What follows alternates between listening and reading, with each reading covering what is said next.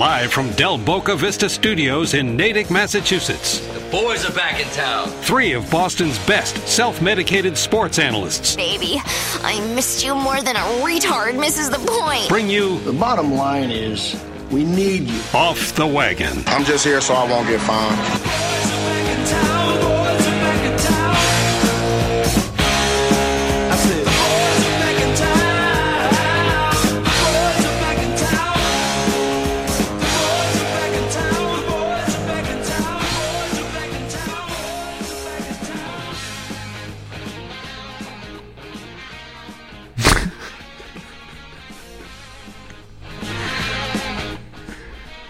Head dance JP is doing right now is just awesome.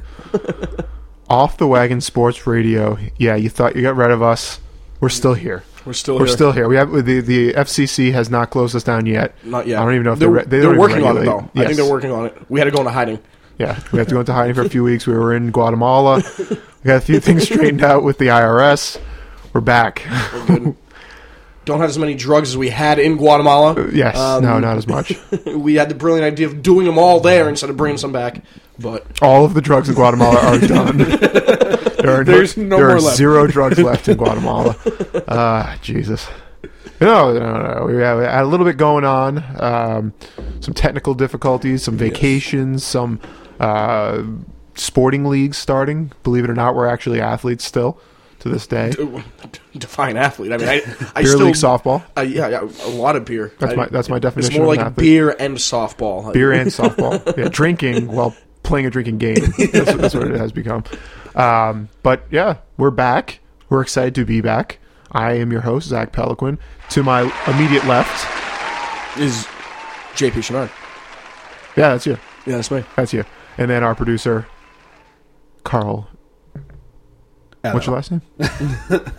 Badger. Who Sorry. are you again? Hot Carl. Hot Hot, Carl Badger. Hot Carl. Getting nasty with it over there. Hmm. Taking dumps all over that microphone. Oh, God. For those of you who don't know what a hot Dirty girl. For those of you who don't know what a hot Carl is, I Look advise you to go, go on Urban, Urban Dictionary. Dictionary, You'll you'll learn a thing or two, uh, or you can just type it in and look at the images Yeah. on Google. Make sure you tur- turn off your safe search, You turn off the safe search and do either the image or the video search. You can do the video search, JP, yeah, or GIFs. He's a big GIF guy. I am a I am a GIF guy. The constant loop, constant loop. the Constant loop of poop. That's a drop. Yeah, I was gonna say well, mark that time, timestamp down. That's pure radio gold in the first five minutes of off the Oh, wagon this yeah. week. It's going to be a good one. But yes, to that, I wanted to. Uh, I brought some Fireball in for the kids. We'll make sure we down this, get rid of any hangovers, chase it away. I'm pretty Say, sure. say bye to the pain. I'm pretty sure ninety percent of my We blood will be- is just is just fireball. We, yeah, Carl drank a lot of Fireball last night. Um, I didn't, unfortunately, because I wasn't invited to the Fireball part. But we will be back now, m- ev- mostly every week again. So we're our vacation is done, and we are celebrating with Fireball. Wait, what is that face for? it's just You had like twenty four of them last night. What's another one today? heartburn. These are warm. They're warm too. Oh yeah. like piss warm. That was great. Yeah, but we're back um, today, May fifth, Cinco de Mayo. five five. Oh my God. Cinco de Drinko. Yeah, you thought you were the man right up until I Oh. went down. What's that face for? We either got worse at drinking. We either got worse at drinking over the break, or better. Neither situation's a good one. No. Oh, beautiful stuff. Absolutely beautiful stuff. But we have a packed show tonight, uh, covering all. I, I repeat, all Boston sports. What's so funny? I just thought about loop of poop again. oh shit! Sorry, continue. Oh, I- oh, shit! no, Oh, we wait, wait, digress. fuck! Oh, damn it! we digress. I'm sorry. Yeah, I'm sorry. We're doing, we'll be doing all Boston sports teams tonight. Uh, probably going to be a little long, so if you have anything you need to do, if you have to go drop some heat, that's going to be the theme of the night. Caca poo poo. Uh, they eat. Oh, that's what we need. They eat the poo poo. They take drugs so oh, bad. Jesus Christ. This week, This week on Off the Wagon, off the wagon, Um, sponsored by. We didn't have rehab.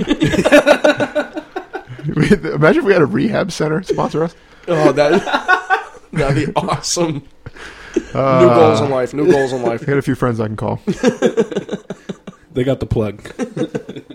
Oh yeah. Okay, sorry. What is the show about today, Pelly? Poop. I thought we already clarified that for you. God damn it. okay, so we're doing all Boston sports. All Boston sports. Okay. We're going to cover them all. We got obviously a ton of stuff to talk about, seeing that we were gone for about a month. Uh, the Masters. We we made Masters calls. We want to see how that uh, ultimately unfurled itself, and uh, we do have a man off the wagon this week as well.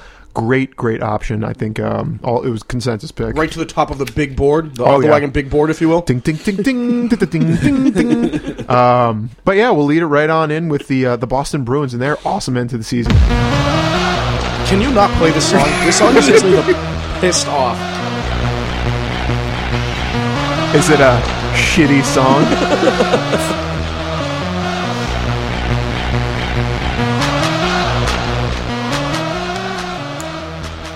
Welp. A loop of audio poop, baby.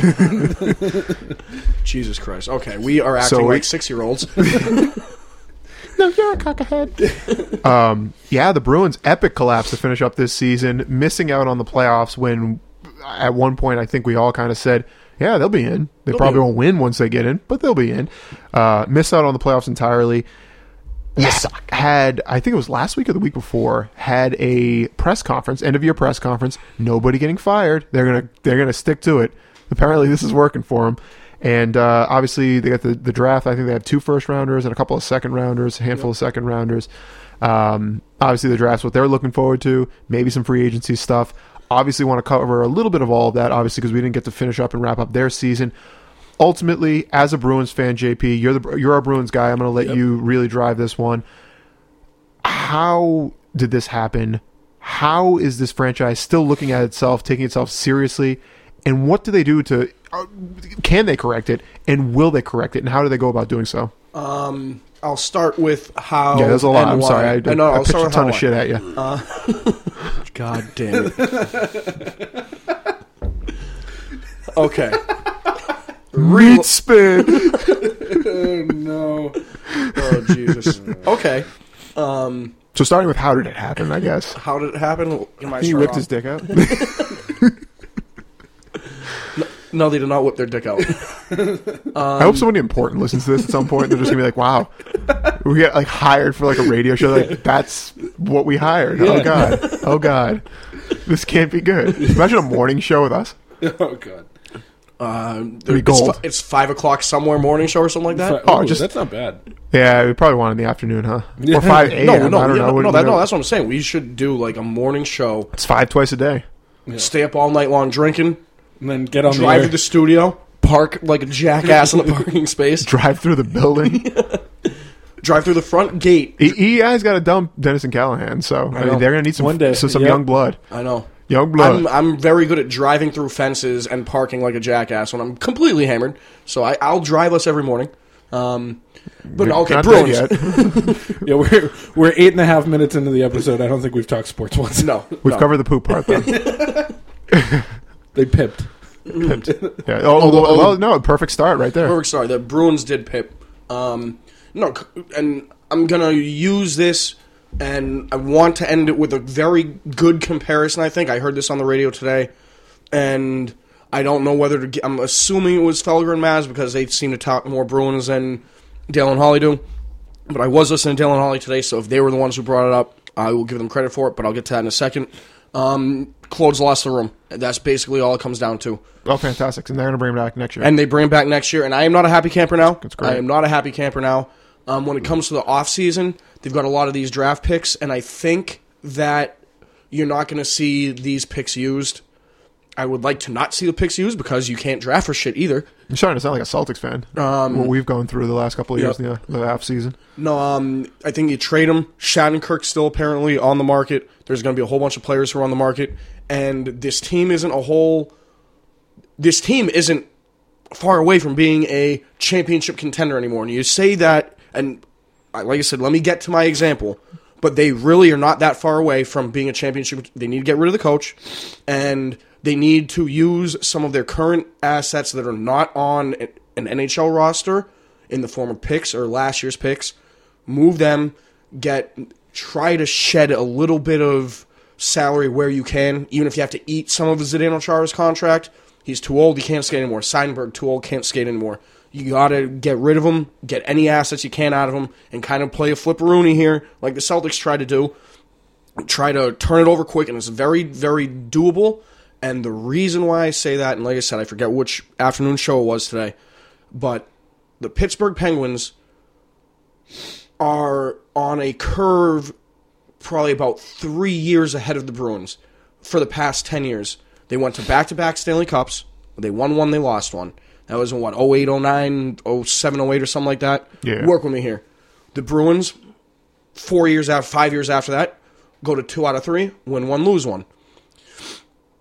After they go to the Cups, they put themselves, both teams in both situations, put themselves in cap jail. And look what the Penguins did the past fi- four or five years. F- First round of the playoffs because they're in cap jail, one and done. And they wouldn't fire Dan Bylsma. They wouldn't file, fire Dan Bylsma. They wouldn't fire Dan Bylsma. This year, they Your, got the same. your microphone skipping over there? Yeah, no, this year they have the same roster, and now they're a very top heavy roster. And I'm Yeah. gonna now, and I'm gonna make a very similar comparison to the Bruins. I know Patrice Bergeron is no Sidney Crosby; they're two different players. At this point in his career, I don't know. I know. the craziest thing. I know that David Krejci is not as good of a number two as Evgeny Malkin. That's true. Um, I know that Marchand isn't a Phil Kessel scorer, but work my comparison here where your top of your lineup is pretty good. And then you look at the back end of Pittsburgh's, and this is where they got screwed up. They made the wrong moves. The Bruins have. Pittsburgh started making the right moves, and Pittsburgh changed their head coach. And now look, they're one win away from being in the Eastern Conference Finals and being a legitimate cup contender, all off of a coach. They've got basically the same roster they've had for the past four or five years. When you look at the Bruins, Who's their coach now? uh, Mike Sullivan, old Bruins coach, before he was a head coach before Claude. Immediately before Claude, The only, May, only- maybe one before Claude because The there might have been people- somebody in there. There might have been an interim in there for like a half year after Mike Sullivan got fired. The only people I remember for Bruins coaches is the guy with the mustache. Was that Pat Burns? Pat Burns, Remember him? rest in peace, Pat, Pat Burns. Great coach. Didn't do too much with with the team, I don't think, but uh, great coach. And Robbie Ftorek, gotta gotta, gotta bring him back. Greatest coach in the history of sports. Um, threw a bench, threw an entire bench onto the ice. And Dan. Biles, Dan Biles was a great head coach. So should we bring him to Boston next year? It's I don't care you- I don't care who you bring. You could bring you could put Carl on the bench, but and this is what the Penguins now. Like I said, it took them four or five years, and I'm looking at the Bruins, and I'm like, what? Now you're gonna keep you kept Claude last year. You're keeping Claude this year. Yeah. What are you gonna do next year? Now next year you make the playoffs. You are missed it the past two years. You better make it next year. So I'm I'm assuming they're gonna make it. Early prediction here: Bruins make the playoffs next year. Then you go one and done again. Guess what Dan Bylsma did? He did the same thing and it, oh well, we made the playoffs. Oh, but why aren't we? You've got Sidney Crosby and Evgeny, Evgeny Malkin, two of the top five players in the league. You shouldn't be just going one and done every year. Yeah. And I think it was the team as a whole just stopped listening to the coach because they, he was there too long. And like I said, that's no indictment on Bylsma. It's just he was he lost the locker room. No indictment on Claude. I love Claude as a coach. He's won a cup. He's done a lot of great things here, but the time is up. The time is up. You got to move on. Get a different voice in the room. You and when I say they're not far off, I th- we look at it and we say, "Oh, this roster sucks. Their defense sucks." Can you name another defenseman on the Penguins other than Chris Letang? They don't have uh, Brooks Orpik anymore, do they? Nope. Brooks Orpik is on. Actually, he's playing for the Capitals right now, and he's suspended for the rest of the series because he lit up. The only other one that they have, Olli Maatta, he's like a 21, 22 year old Russian. He's looking like he's going to be pretty good. To make another comparison, the Bruins had a very young stud defenseman by the name of Dougie Hamilton that they traded. That's a different argument. But now you got the Penguins in the past year. You have to work with the bottom end of the lineup because you got no cap room because it's all spent on two guys, three guys with Marc Andre Fleury, who's not playing in the series.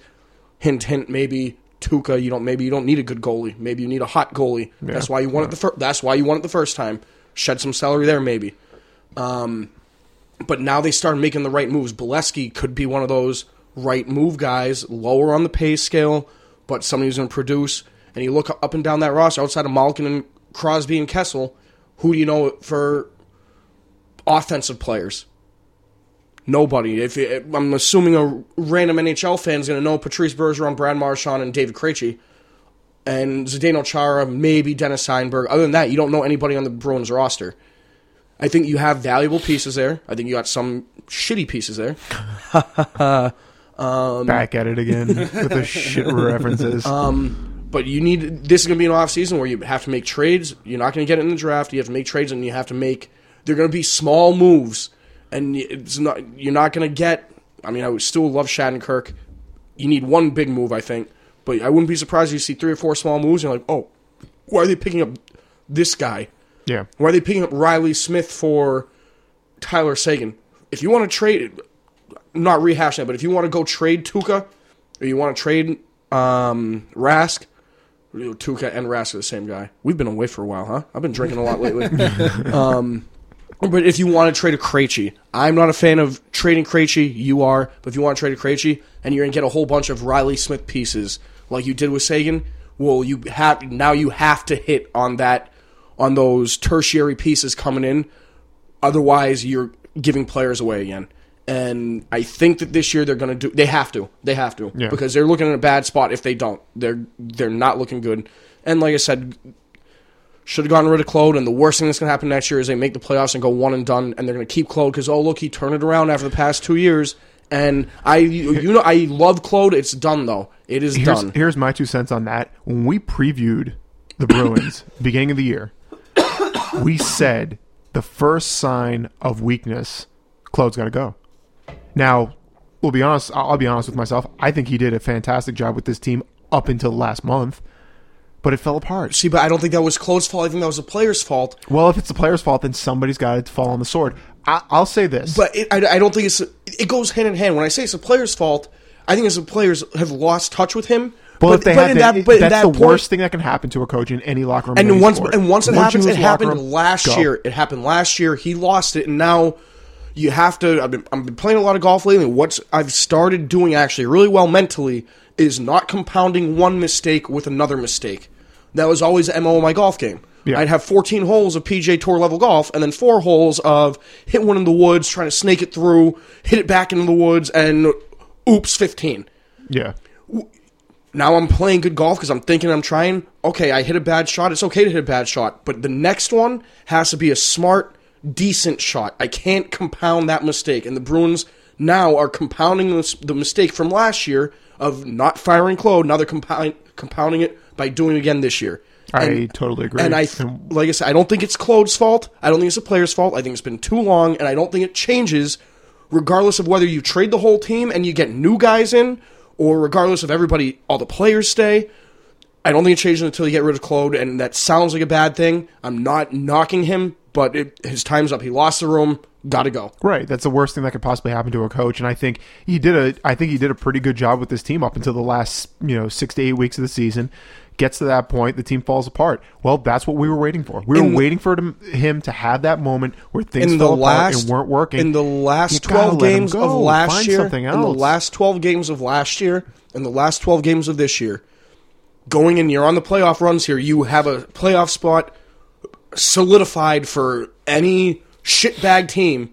Get it? Shit. um, for any shitbag team, you don't even have to go 500. You have to go 300. He had the worst record. If you put those two together, that is the worst 24 game record in the NHL since like the Ottawa Senators started in 1991 and went six and 76 or whatever they went. Yeah. Like they won, they won one or two games out of 24. That's unacceptable in any stretch.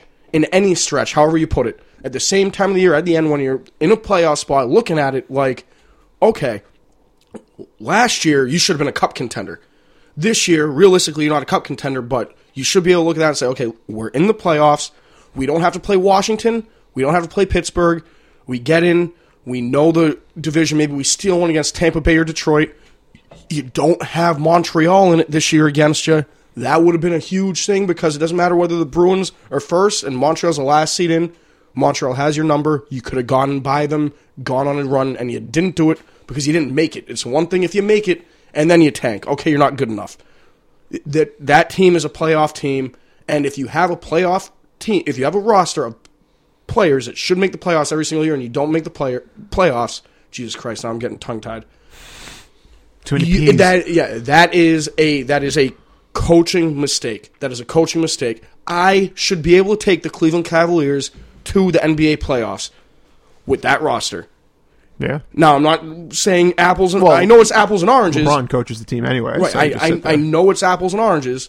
Or the, I should be able to take the Golden State Warriors to the playoffs. I know the, the Bruins are no Golden State Warriors when it comes to good level, if you will. But if you have the roster to make the playoffs, you should make the playoffs. If you don't, the head coach is at fault. Go. Yeah, I totally agree. The only other thing I'll add to that is that you know what? I think now there is a one-year lifespan on Cam Neely and Don Sweeney. I agree. And, if they don't and do Cam- something this year, perfect. They've got to go. I'm not. I, I know I've been on this for a while. Cam Neely, I think, is the biggest problem there right now, and I. th- Well, because they, and here's you my know why- as an outsider. I just want to throw, toss in there. The Bruins ownership, I hate. I think. It's, Oh, I hate them too. They're the number one reason I'm not a Bruins fan. Just in case you didn't know that. With that said, I think that they are so hell bent on playing quote unquote. They're like Michigan. They're so hell bent on playing Bruins hockey that they don't give a shit how poor the product becomes. They're not going to take an outsider, bring out a, a, It's- a fresh mindset. It's, it's not. It's not even a Bruins hockey with your air quotes. Yeah. It's they like that. They don't think that anybody's ever gonna get mad at Cam Neely because he was a great Bruin and all this. And it's like, okay, that's yeah. great. You're a great hockey player. Yep. You are not a good front office mind at this point. Now he won a cup, he did well, but same thing. Maybe people aren't listening to him anymore. You know, I think, unfortunately, I think that to go up higher, like you said, if Neely doesn't fire Claude next year, unless you win the cup or go on some big run, don't get me wrong. I think you got to look at him. I've been saying for a couple weeks here, you got to look at Neely more than you need to look at Claude. Go up as high as you can All three. and Neely disappointed me. Look what they do with Don Sweeney. Bring in another Bruins guy. Oh, weird. Cam Neely and Don Sweeney, buddies from when they played. Now they're running the team. Well, that's uh, you- Pelly. You and I always talk about, hey, we hit the lottery. We're gonna go buy a English Premier League team and and win the English Premier League or buy a fourth level team and build them up. You and I have never played soccer. We know nothing about building a soccer team. we go do that. We're just going to waste money. We're never going to put a winning team out there. Correct? Probably. Well, maybe. but Speak for yourself. but but that's some that's a mindset uh, that I'm starting to realize here is you can't have two buddies just running. They're playing fantasy hockey. Well, you in real life. and you're someone I, I believe it was you anyway who said it to me that having contrasting styles and contrasting opinions in a front office is huge Right. to having success. You want to have that dissension of Right. be that skeptic. Yep. For for Neely says, well, I want to I want to resign Krejci long term. Well, I want Don Sweeney to sit there and say, well, why? right. You need the why guy Right, in because the room, you, and they right, don't because you, right now. you can't just go now and re. Oh, I want to sign Patrice Bergeron long long term again. Okay, yeah. Well, he's played with us for 15 years, so let's just give him a contract. No, no, that's not how it works. Yeah. Why? Oh, think about. Well, oh, now he's aging or whatever. You know, Chara. Oh, he's 38 years old. He can't skate anymore. Yeah, you know what? Maybe, maybe just because he's Zdeno Chara m- doesn't mean that I should sign Yeah. him. Maybe I should look a different way. And I, I'm a big believer of if you have two or three guys running a team, y- y'all have to know what you're doing. But on the other hand, too, it's good to have a different minds, different opinions, and I'm almost worried too that there's only two of them. I, it looks like Cl- I think Claude was with Chiarelli and Neely before, and they kind of went the three of them because you had the on ice coach, the GM, and the president. Now since it's- I think it's just Claude, uh, not not Claude, um, Sweeney. Don and Cam. So I think, I hope this isn't the way it is, but I think Cam goes, "Oh, I want to trade Dougie Hamilton," and Don says, "No, I don't want to trade Dougie Hamilton," and then Cam just goes, "Well, I'm the president, so go screw yourself. I'm trading Dougie Hamilton." well, now what's the point of having a GM if you're just going to do it your way? Do it your way. Yep. Don't hire your buddy for a paycheck, and I think that's what ended up happening. And I agree. I, I think it's more, it's more of a front office issue. Uh, this is how I'm going to end it. It's more of a front office issue for them. And like I said, this is a. I got this from the conversation I heard on one of the airwaves today with the Penguins. Is they had a front office issue, and the players are all the same. They didn't go for four years because the front office fucked up the players, and I don't mm-hmm. think the players fucked up this team. I think the front office fucked up this team. All right. We'll move on to the winter team that did make the playoffs, the Celtics. JP loves that song.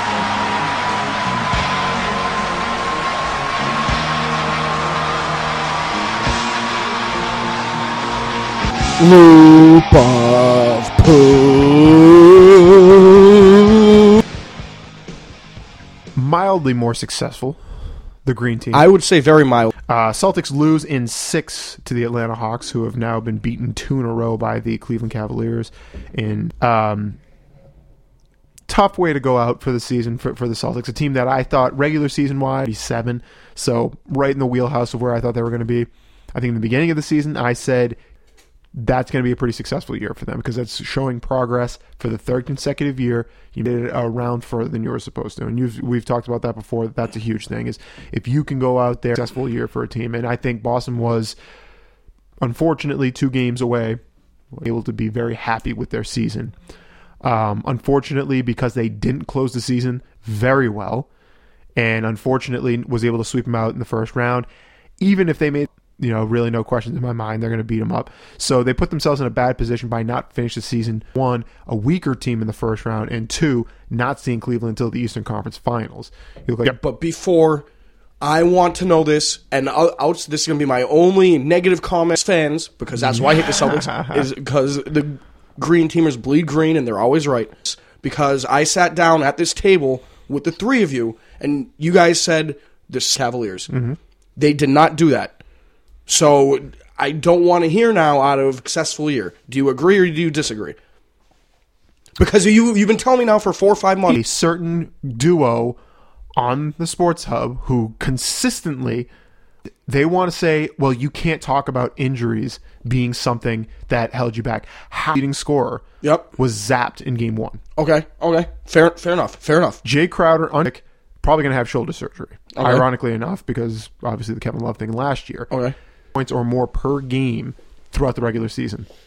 Taken out of your lineup to a certain extent, able to go once you take away that level. That's like Okay, and, go and you back know to what? Bruins for a and, second. and that that is that standpoint that you can't just say, oh well, Avery, if, Avery Bradley, you can't use Avery Bradley as an excuse. got it. Exa- exactly, and I'm, I'm not disagreeing with you on that standpoint. Now, with that though, and being a thing, and maybe this is my own personal thing, and maybe this is where Yeah. I'm disconnected from everybody else. I, I don't think Avery Bradley was going to. And Now, do they extend extend it to you- seven? Maybe I think that you're still losing to the Hawks. That's my own personal opinion. I think if you had, as anyone else was in that series, in that in that particular series, I think you win that series. I think that Avery Bradley there, Bradley there for the whole time.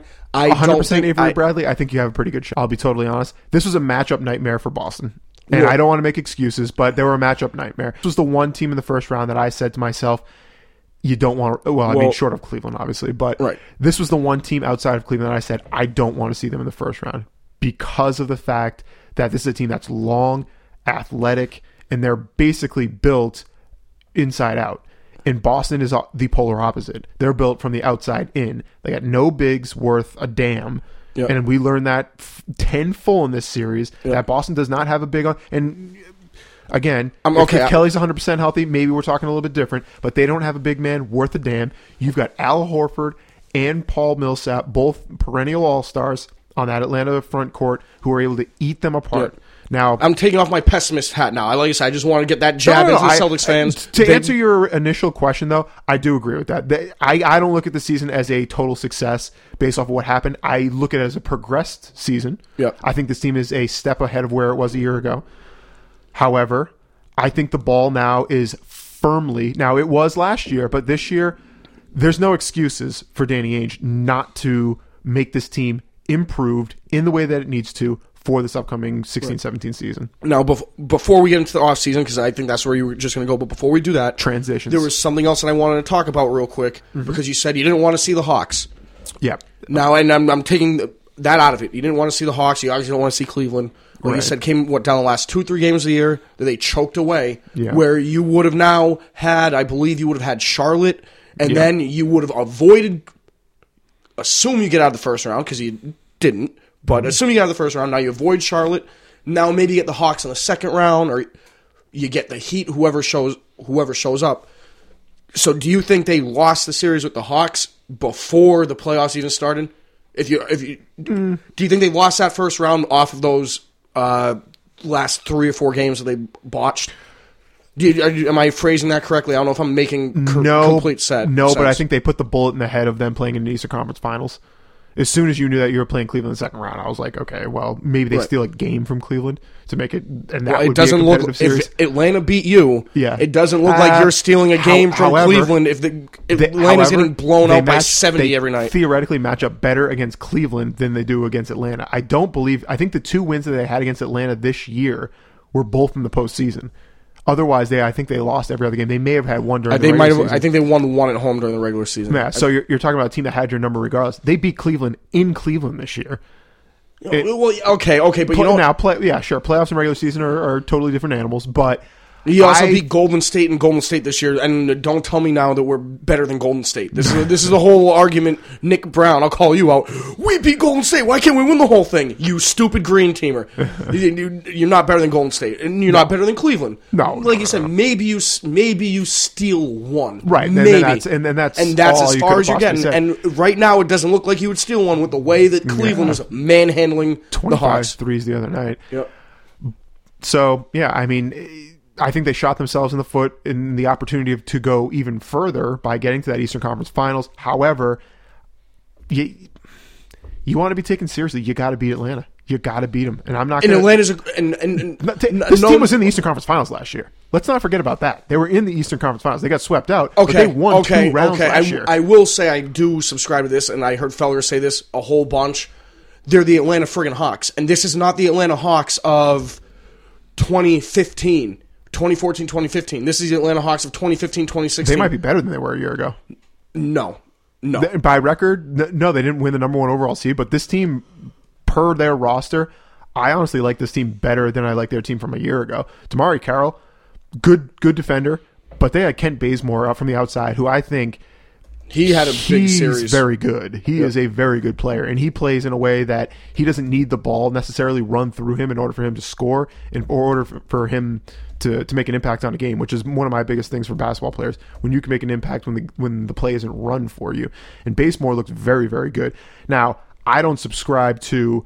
Jeff Teague being an all star, I don't think he is. I think he's a very average league think he's- average. I think he's- I think he's I think. Al Horford's overrated after watching this series and watching him very closely because he's supposedly this off-season guy that Boston's going to go get. I didn't see anything that told me that he was going to be a huge in- increase on, on what this team currently does. Millsap, I thought was great at times. He had that 145 point game, but Bazemore was probably the best player in the in the series. On top of that, you had a great showing from Dennis Schroeder, the the the black German kid. I don't know how many of those are there are out there, but he had a great. They're series. starting to come back- they're starting to make a comeback. They're making a comeback. it's an interesting phenomenon. Uh, and Kyle Korver, who was able to break them apart when he, I he do would get on a run Kyle for Korver. oh my god I nine, 12 Kyle points at a time. You know, it would be two three possessions and he'd be able to break them apart. Once they did that, it opened up the lanes. You were able to see Atlanta get to the rim, and that's when the game was over. And we saw that happen in Atlanta on two occasions where it was a blowout, and then on two other occasions was a little bit more. Oh, okay. Know, a little bit closer. real- I, I just want a quick answer before we go into the offseason because this is something I forgot about. Do you think the Celtics put their best effort in? I know one of the games they just flat out quit. They flat out quit. But other than yeah, that, game six they got throttled. There wasn't even but do you do It was over. So you don't think they put their best effort in? Because if they didn't, and I'm a, you know me, I love Brad Stevens, even though I hate the Celtics. If they didn't, then that's a coaching problems. You can't get your boys up for a playoff for a home playoff Yeah. game, game six, where now all of a sudden you're golfing tomorrow. I will. I don't think that they quit or anything of that nature. However, I do think Brad Stevens learned a ton in this series. Unlike Cleveland last year, where it was kind of like, "Holy hell, where are we?" You know, they had no, they had no idea what what to expect. Brad Stevens, and this was a big one for me, and and this is this is what Celtics fans should sound like. Brad Stevens got his pass this year because I think this was the first time that he got into a series that competitively in the playoffs, he got to see a seven game series and how that works.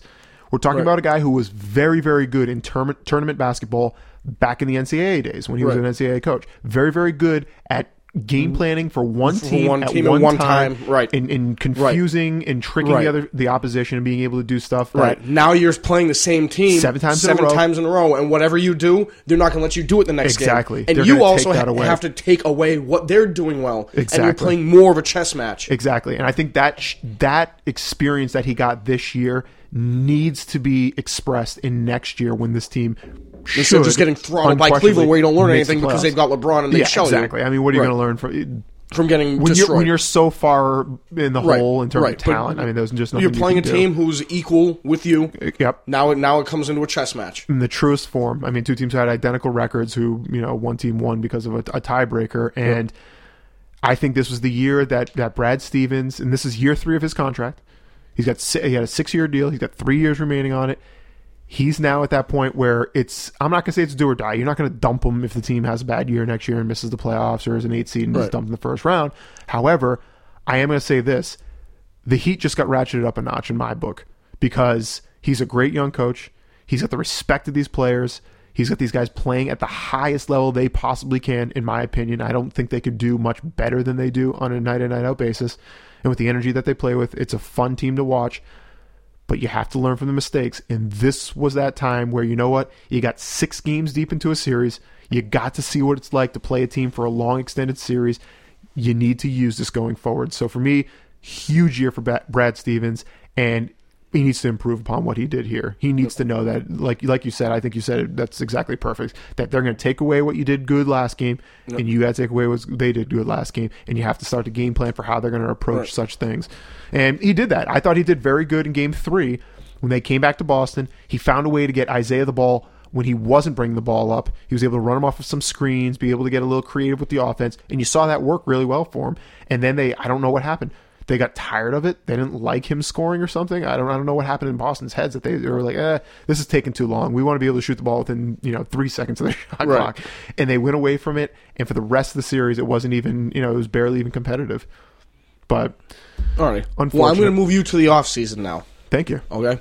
Now, before I've been actually playing this game, I actually find it quite quite entertaining. I every day go on to the mock draft on ESPN, the mock draft lottery, and see what comes up. Um, and I have it pulled up now. Now Okay. I'm not going to hit the play lottery button, but I'm going to play the lottery game with you. Sure. Before I play the lottery game button, are you? I don't think they can move their picks before the um, before the lottery is held. No. I, I, the only time they, can they- trade is post uh, championship game. Though, well, the championship series has to Oh, oh, I- oh, see, I wasn't even thinking if that, if that's the case, then fine. I was thinking more. I am not buying a pick if I'm a team trading somebody unless I know what that pick is. I'm not buying the pick on Yeah, on an fair. odds. Okay, so we were in agreement on that. But if they can't move it until Yeah, the finals are, then it doesn't matter anyways. Okay, I've been playing like I said for a couple days here. Before I push it, I've seen. I've done it a whole bunch of times, but there's a couple names that keep coming up. Yep. Well, they can't. Let, let, let me qualify everything with this. They can't go any further down six. than six. Then sixth, right. Which is where they pick Marcus Smart. Right. Now, Just for the reference. only names I've seen, and I believe there's only five of them that I've seen. Maybe I saw six I didn't pay attention to, but Ben Simmons, obviously, Mm-hmm. Brandon Ingram, obviously, and like I said, they give you the ESPN gives you if you want to play this game, it's a fun game. They give you the mock draft, and if the Celtics draw the fifth pick, then they say they give you the mock draft based off of what other teams' needs are and everything. So depending on how it falls, um, that depends on who the Celtics are projected. Right, right. Um, so I've seen Ben Simmons for Yeah. when the Celtics have won, coming first overall. I've seen the Celtics win one and pick Brandon Ingram. yep. So, you know, come in two and had either one depending on what it is. Right. I saw over. Jamal Murray on there, Yep. Dragan Bender, Yep. the Croatian kid, and then Buddy Hield was one that I saw. And he he hasn't come up a lot, but I'm a Buddy Hield fan because I know the name. He had a good basketball player out of Oklahoma. Um, out of those five, if you had your pick right now, which one do you want? Say that you can't move the pick. We're not moving the pick. You have to draft at your spot, whatever it is, and you get number one. Which one out of those five would you take? And screw. Oh, Ben Simmons has the most upside. Who do you want on the team right now? If I have to take one of those guys, it's probably Ben Simmons. Um, Taking Simmons. I just think he has an all around game that translates well to the NBA now. Um, he, while playing small forward at LSU, he's a power forward in the NBA. He's a decent rebounder, should get you eight or so boards a night. He's not a great scorer yet, but he should be able to give you high teens in scoring, and he's a fantastic passer at the four. I don't think he's ever going to become LeBron James, which is what a lot of people wanted to Right. match him up to. I don't think he's LeBron James by any stretch of the imagination. However, I think he's that stretch four who has every skill in the bucket that you can ask for. He can defend, Tim he can rebound.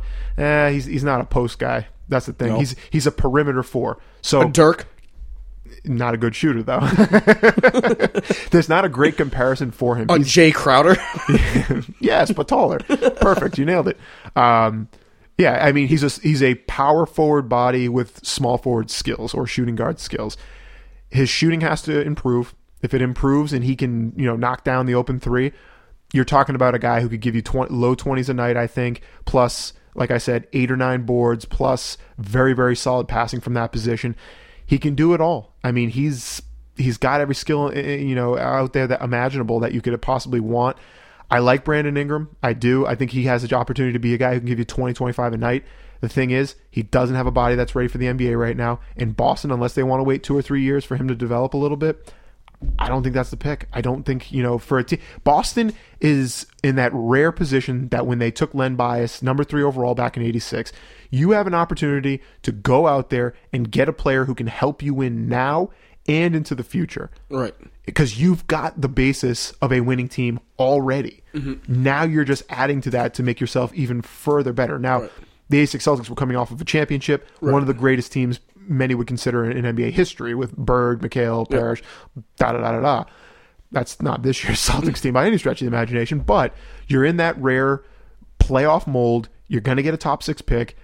I don't think waiting for a guy like Ingram to figure out how to score on that level. I don't think he's Kevin Durant. Everyone wants to say he's Kevin Durant because he kind of he's skinny and he can shoot the ball. Yep. Great. I don't think he's that. I think he's a guy that's going to take two or three years to develop. Buddy Hield's probably number two on my list, and if you get a one or two pick, it's hard to justify taking him that high. But I think he's the most NBA ready player out of anyone in this draft. Perfect shooting stroke, quick to get the ball out, unbelievable in, in terms of his perimeter game, can get to the rim pretty well, decently athletic. For me, he's number three on the board. And if Boston's picking where they're projected to pick, which should be number three, that's your guy, in my opinion. He's going to get, I think he should give you 15 to 18 points a night right off the bat, if not more than that, because he has that type of game. Defensively, I think he's a liability. He's not going to be a great defender, but Boston's predicated on their defensive perimeter players right now. You don't need another defensive perimeter. You need a guy who can score, and that's what he is. After that, you said Murray and Bender. I think Bender is going to take Years. years. He's not Kristaps Porzingis. You're not going to get Right. him and get 15 a night plus all the threes and all that stuff. This is a kid who was playing 10 minutes a night in fucking Croatia or wherever the hell he was. Actually, Right. I think it was Israel. Yeah, you Croatian playing in Israel, correct? He's getting 10 minutes a night in Israel. Let me re- re- re- let me repeat that a few times because that's not that's one of the better European leagues, but he's getting 10 minutes a night. Now is he getting ten minutes a night though because he's trying to save himself for the NBA? No, he's getting 10 minutes a night because that sucks? team's trying to win championships and he's not helping them win championships. he's a great prospect. I think he's got plenty of time. I mean, he's seven foot, seven foot one. He's got that Porzingis skills in terms of he can play on the perimeter, pass the ball pretty well. He can do a lot of that stuff. He looks like a nice prospect, but you know, if you want to wait four years for this kid to figure out, you know, what it is he's supposed to be doing on an NBA level, even if he figures it out, that's a huge risk to take if I'm Boston. Jamal Murray, nice player. I think he's not as good a scorer as what you're going to get from Hield, and I don't think he's as good a playmaker as the other guy that should be up in the top six is Kris Dunn from uh, PC. From Providence, yep. Unbelievable athlete, fantastic being able to get to the rim, gets others involved, can shoot the ball decently well. Not a great shooter, but he's better than what you already have in terms of a Marcus Smart or something like that. If I'm Boston, realistically, if you're picking a three, it's between Hield and Dunn. Okay. If you're picking higher than that, then it becomes a little bit Okay. Interesting. Now I just played the game. Yep. I just played the game. Where I pushed the replay lottery, and I'm not going to tell you. If you want, I can tell you who's in front of you, because you didn't get the number one pick. Okay. So now I'll just I'll, I won't tell you who they drafted, but I'll tell you who's in front of you. The 76ers won the NBA draft lottery. The Milwaukee Bucks not the second spot. Ooh, that's bad. So The Phoenix four. Suns got the fourth spot. Or Third the third spot. And the 76ers also picked up the fourth spot. So you're picking five. they get two? They've got they must have traded they've got a trade in there. They've got somebody Jesus. else's uh, Oh, so it's like okay. So okay, sure. Right. So, So we're this- picking. So you're picking five. Are you trading the pick or are you Yes. keeping the pick? Trading the pick. You're doing everything you can to move that out. Okay, well Uh, then let me say hypothetically, just quick yes no answer. You Yeah. get the two or three. Are you trading the pick? Would you trade the pick regardless of where the pick is, or if you're in five? It Depends on the do return. Do you, use that on? Um, what There's was a- that? That was a Jeff Green for Ray Allen. That was a five. yes. That was a five, right? Yep. Yep. And there was a Randy Foye in there. That was like six or something Right, like that. right, right. Um, it depends on the return. Uh, if it's five or six, I almost don't even care what you do with it. Just dump Just it. dump Just it. dump it. Just get rid of it in one way or another. Package it with the other couple of picks. It, maybe you move up. Maybe there's you know maybe you get up two or three picks and you say here we get three first rounders. You give us your pick at four or five. Uh, I think there's four prospects in this draft that Boston can look at and say, let's go get that guy, and that's Ingram, Simmons, Dunn, and Hield. Outside that, I don't want anyone, uh, nobody in this draft. This is what I think. This is one of those drafts where outside of the top six picks, You get may nothing. see Nothing. it's going to be bad. Now- there's a few okay players out there, but there, yeah, I do not like this draft. Now, now, real quick, just saying often, this is the ESPN mock draft Mm-hmm. because, like I said, they they give you the whole draft. You play the lottery, and it gives you who everybody's going to pick. And I will say though, in this situation, ESPN has Ben Simmons going first, Brandon Ingram going second, Makes sense. Bender going third, Oof. Jamal Murray going four, Oof. All right, so then you, maybe you're thinking and about Buddy keeping- Hield coming to the now. That's that's something you got to wait. Now you're playing the game there. If you don't think Buddy's going to go, if you don't think Buddy's going to go, and you have the fifth pick, then you keep it maybe if you want him. But is that worth the risk? Is it worth the wis- risk letting Buddy fall to you or no? Uh, no, he's not that big of a prize. I, he, he- I say that, that that sounds horrible, but he's a player that's going to give you. He, I look at it this way: the best players in the NBA are guys that can give you multiple things every single night. Buddy Hield is a player that, for right now anyway, until we see it on the NBA level, should be able to give you shooting, one skill, for maybe one out of every two or three nights. Not good enough then. Not good enough to I hold mean, weight. Trade if the you, pick. if you can trade that and package up and go get a guy like Jimmy Butler, go get a guy like DeMarcus Cousins, you know, get one of those frontline starters. It's not even. It's not even this whole entire draft. There's no question. I would trade any pick, no matter what. Unless it was one, two, or three. Nope. Oh. Even if it's one, two, or three, if I can get Jimmy Butler, if I can get Demarcus Cousins, if I can get a guy who is a perennial All Star talent in the NBA right now, I'm trading him, trading that pick no matter what. No Okay. questions asked. Okay. I'm going to play it one more time. I'm just going to say where the Celtics came, and it's shuffling. We're not going to get into it again, but the Celtics moved up to the number two pick in this. That in would this be one. a great scenario for them. Now, real quick before we move on, I know we've been on the Celtics for a little bit here, but you said you trade the pick. You get one choice here. You can't trade for Durant. He's going to be a free agent. I don't. I'm not going to entertain Durant talks right now. Welcome. I'm Sorry not, about that. Don't worry about it. I'm not going to entertain Durant talk right now. We can deal with that when it comes. so you're trading. You take your one. Do you want Butler? Do you want Cousins? Do you want uh, Kobe? Like who are you? Who are you take? If you're trading, who are you trading for and why? Real quick. Uh, if they can make a deal, uh, for me, I love Jimmy Butler. I think that would be when that thing came up and that became a real thing. That was one of the guys that I was like, you know what? Absolutely, no questions asked. You're talking about a shooting guard, true shooting guard, can give you 20 points a night, can give you defense, buys into a team ethic, unbelievably, you know, perfect fit for Boston. The other guy is obviously DeMarcus Cousins in my mind. I think outside of those two, It's not and- worth. and It's I'll, not worth. And I'll take Cousins any day of the week. I know, obviously, you got the attitude and all that stuff, but I think he's one of those guys that if you bring him into a winning situation, winning environment, he's in the playoffs. He's You think know, he's do the he puts his 180 head down, and, and he's on a team that you know what they're going to find him a way. They're going to find a way to get him the ball for his Right. twenty five a night. They're going Right. to do it, and I think yeah, I think he maybe not a one eighty, but he becomes David Ortiz for as much as we hate. You know, on this show anyway, as much as we hate him. I think he becomes David Ortiz. So you hear grumble every once in a while, but you're not going to sit here and have Right. the But he's still gonna go off into his work. Yeah, He's- are going to blow up. Right, he's gonna go off into gonna- his work, but you're gonna hear him bitching every once in a while. exactly. I think Oh, that int- sounds fun. I, all I need is David Ortiz is leaving. That's all I need is another one to come to town. Great. a bigger David Ortiz, Jesus Christ. more athletic too. Oh, but- Sandoval. Oh, oh, we'll get into that. Yeah, well, that's, yeah, that's a good couple more topics down, but um, yeah. So it's it. Those are the two guys. Honestly, one, But you, one, one. Nobody else. You, you're not trading for anybody else. You're, honestly, I don't know if there's anyone else on the board that even makes sense. The only other guy, Oh, so you're I- real screwed then if you fall to six and nobody wants to trade that pick. The only other guy that I have earmarked as a potential trade candidate, and this is the one that I'm really concerned on because he's connected to the Kardashians, is James Harden. I think Houston's. Oh, I think oh, God Houston's going to blow it up this year, That'd and I think that's a guy that they're going to say, you know what, if we can get rid of him for a top three pick, get a new star in here, and rebuild from the, from ground level, Yep. I think that's a guy that You might be. get Harden and Dwight in one trade. Yeah.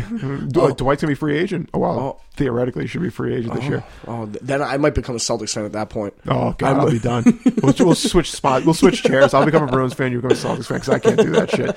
I'm not about the the drama bullshit there. Oh, I love but it. that's what he's the one guy that I think is eh, not quite on anyone's radar yet. But I think closer to draft time, he's going to be a guy that people are going to be like, oh, you know, Maybe he we goes. might be able to snatch him. You know what? How how do you like this theory? Harden comes here and then you get Durant. No, worse. The shit's fixed anyway. Number one overall pick goes to the Lakers. They trade number one overall pick and go get James Harden, bring him to L.A. Yep. so he can go do Kardashians meet the Lakers and they just gang bang on the whole fucking show. Wouldn't that be great? Even fucking, That would be one even loop Caitlyn gets in on it. That would be a loop of poop. um, the only other thing I want to throw out there is just free agency. I don't think Boston's going to do much in free agency. I don't. You think, know, you, I can think you? We're agreeing that we're not getting Kevin Durant here. absolutely not. There's a hundred percent chance you. they do not get Kevin Durant. Thank you. At Leicester City was five thousand to one for for your off the pitch uh, plug there. Oh, yeah, off the it pitch was plug a of the week. five thousand to one chance. There is a zero percent chance Kevin Durant is in Boston next year. If, Okay. he, if he is, I will literally eat my own feces. You will literally pimp. You will literally poop your pa- pi- poop Uh, in pants. Yeah, oh yeah, I will go much for, much much worse than that. I'll eat stripper poop. That's not. That's not worse. You have to eat my poop. You have to eat my poop. All right, nice handful. Mm. Uh, he's definitely not the guy. The two guys that I can see possibly being in the conversation: Al Horford, which we've already talked Oh, yeah, about. no, that screw I'm not him. a huge fan of that. Screw him. The other guy flying under the radar. A lot of people are well. I shouldn't say a lot of people, but some of the smarter basketball people are starting to talk about this. Hassan Whiteside from Miami. Oh, I don't like that one either. Love that one. Center, shot blocker, can score a little bit, doesn't need the ball to be effective. I think it would be a great ad, but we'll see where it goes. Him and Jimmy Butler, I think maybe then you start to open the door for something good to happen for yourself. Maybe then you get KD. No, I, there was a zero percent chance you're I getting love Kevin it. Durant. Thank God. At least I, I was. I was gonna get real mad if we had Celtics talk and you're gushing over Kevin Durant coming here. No. I was gonna be. I, I was there gonna is get. a zero. There is less of a chance For the There's first more time of a in a while- There's more of a chance than LeBron. More of a chance that LeBron James buys out of his contract And and, comes signs here? in Boston than Kevin Durant's in Boston. okay. I you heard it here first. It, it will not happen. Okay.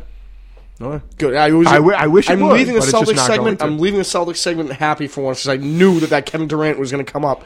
Oh my God, Kevin Durant's coming to Boston, and I would no, love it. I would. I'm not shit- saying- I'm not- I would shit kittens and then eat the kitten. Not not being a Celtics fan, I would love it too. It's just not happening. It just no, no. You look great. in it. Well, actually, isn't that the move that we made for? uh oh no, it, That was the move that we made for for our fucking NBA Yep. 2K uh, Yep. franchise. no, that was one that we didn't. That was No. one that we disagreed on, and you you, went your you way. didn't want to do it. I I, didn't wanna do did it. and then we ended up winning ten straight championships. Yeah, that was good. You- only nine. It was only nine. It was only nine. Yeah, I probably should have held on to him. um, yeah, with that, uh, we move on to the Patriots. Do we, we have a Patriot lead in? I forgot about this. It's been so long.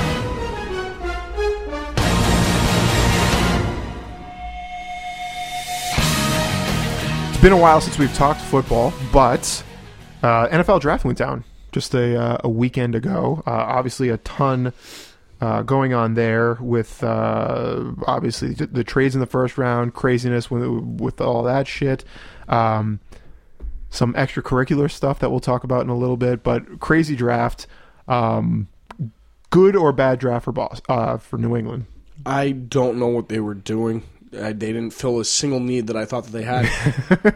um, I'm pulling. You keep t- going for a minute. I'm trying to pull Yeah. up who they drafted, the, the exact list. I obviously have the couple that I Well, know I'll- of and I'm strongly about, but I'm th- trying to get the whole list. Yeah, here. get so get your stuff second. together. I'm going to start rattling off the picks that they did have, and we can go one by one. I'm going to go in reverse order from seventh to, seventh round to second. Oh, you have them all written down.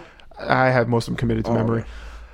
Seventh round, they took a receiver out of Arizona State, Devin Lucien, uh, six foot two, decent speed, bigger wide receiver, outside guy. Um, what do you think about grabbing a guy like that? I mean, obviously you don't have the scouting report in front of you, but obviously bigger guy. All I- Receivers don't seem to do well in the Belichick. All I you- they heard was them. for whatever reason, this kid is supposed to be. He's a smart receiver, so he's going to they be. do well in New England. And smart receivers do well in New England, but if you're drafting the seventh round, that means that you can be as smart as you want. You probably don't have the actual talent to do anything with it. So, I, I just I don't see the need at receiver. I see what you're trying to do, and hey, I'm maybe I got egg on my face at the end. You know, when he actually ends up working out, they haven't drafted wide receiver well. If you're gonna draft wide receiver, I would have drafted a wide receiver early. If you're gonna make that argument, they didn't. They end, they got him late. I don't think you need a late wide receiver who's going to end up missing the team. I think that's a stupid pick. Is he a special teamer? Uh, unfortunately, I don't think so. He's basically. I think they Oh. made this pick off of the thought that okay, Aaron Dobson needs someone to challenge him for that outside spot. Oh, because he needs somebody to challenge him. I could go challenge him. He blows too. He's not very good. He hasn't done much. oh, I'm getting all primed up. Are we? Getting, we're doing the Sox tonight. I'm getting. Yeah, we all, got Sox next. I'm starting to get angry right now, and I'm going to lose it on Clay Buchholz later. FYI, spoiler alert. But go ahead. God damn it! Why can't they just give? Why? Why doesn't? Uh, there's no site that just gives. What is that? Oh, that might be me. That is you. Sorry, my porn pulled up on my computer while I was doing this. Scorching hot out the butthole. Sorry about that. We're, we've been off a little bit here, Carl. We couldn't figure out how to turn on. Carl couldn't figure out how to turn on the turntables over there earlier. Right. Um, yeah, we're, we're losing. idiot! You're such an idiot. Yeah, we're we're losing it over here. But anyways, I continue. work with a bunch of idiots. Oh, I thought that was my computer again. It was.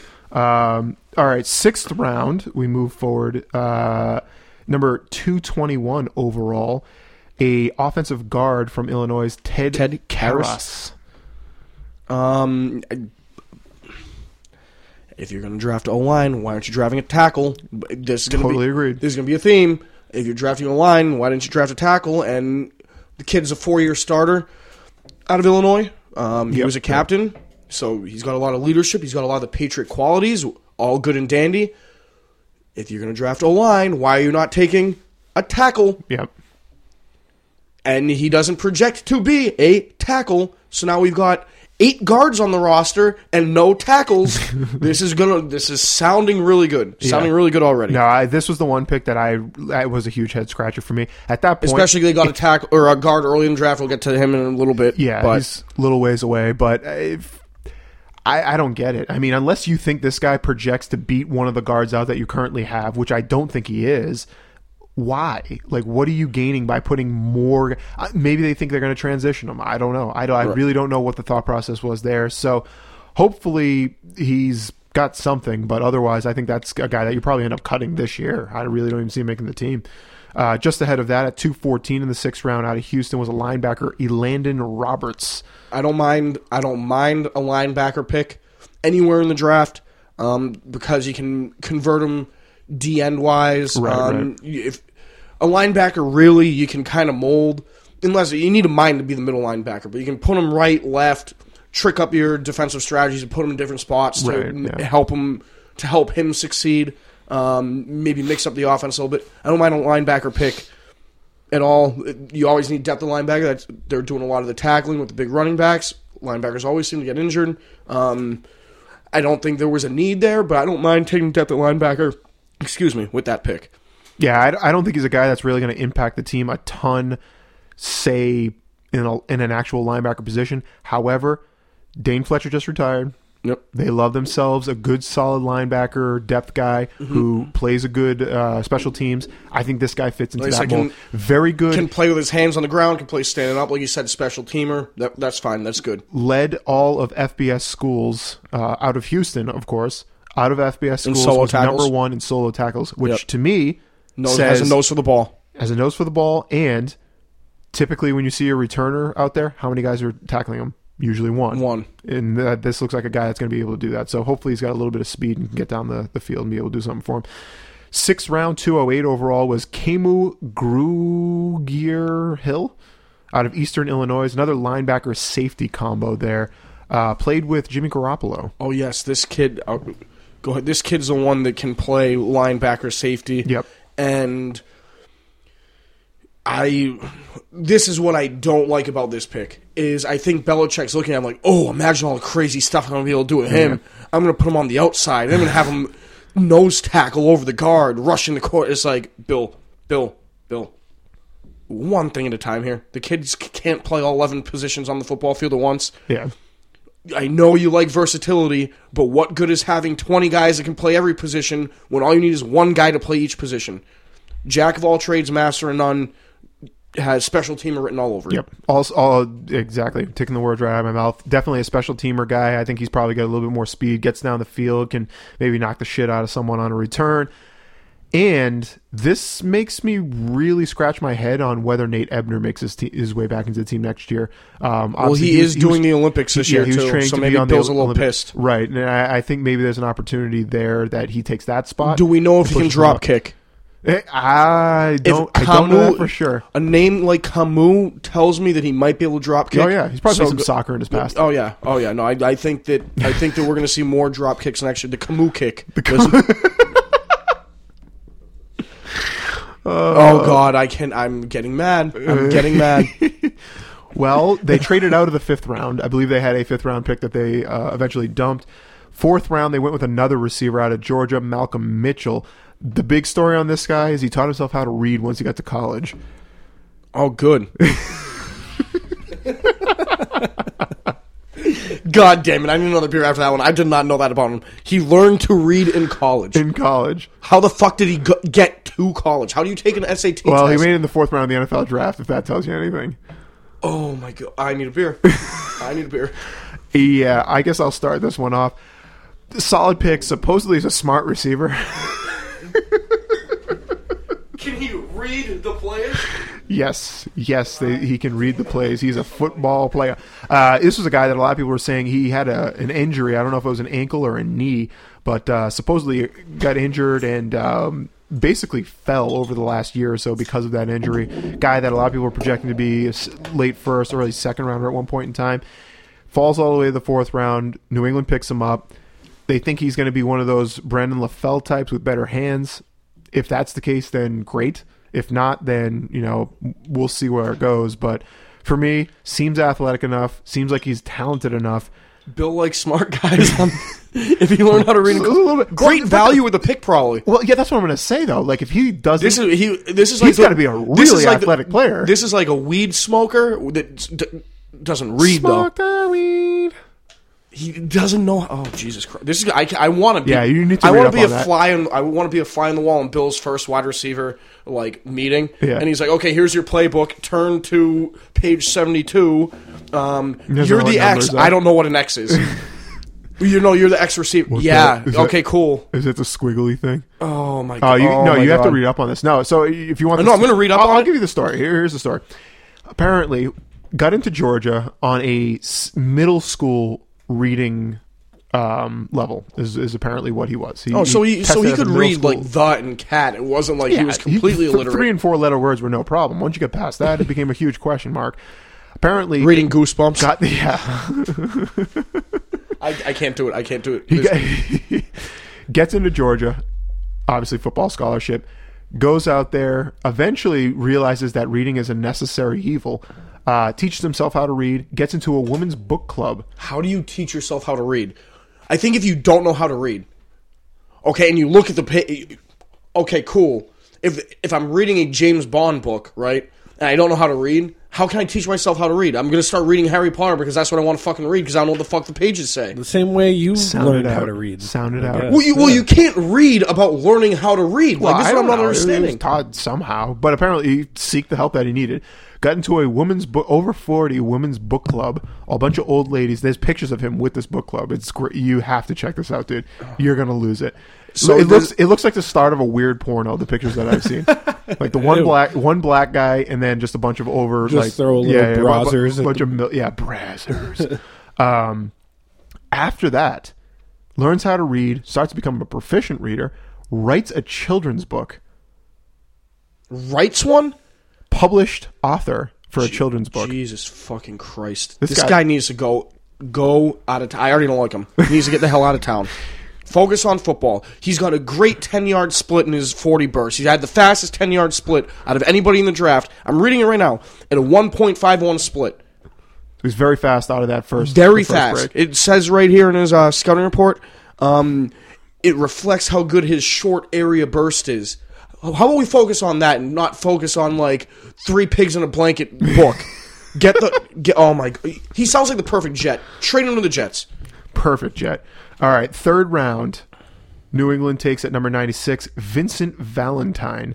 Uh, only 330 pounds last year, so he's slimming down, looking good. Uh, defensive tackle out of Nebraska. Obviously, they released Dominique Easley, Chris Jones. They had a need. Are you reading off the same thing that I'm reading? Probably Yes, man. Yeah. Yeah. I'm like you're taking all my stats.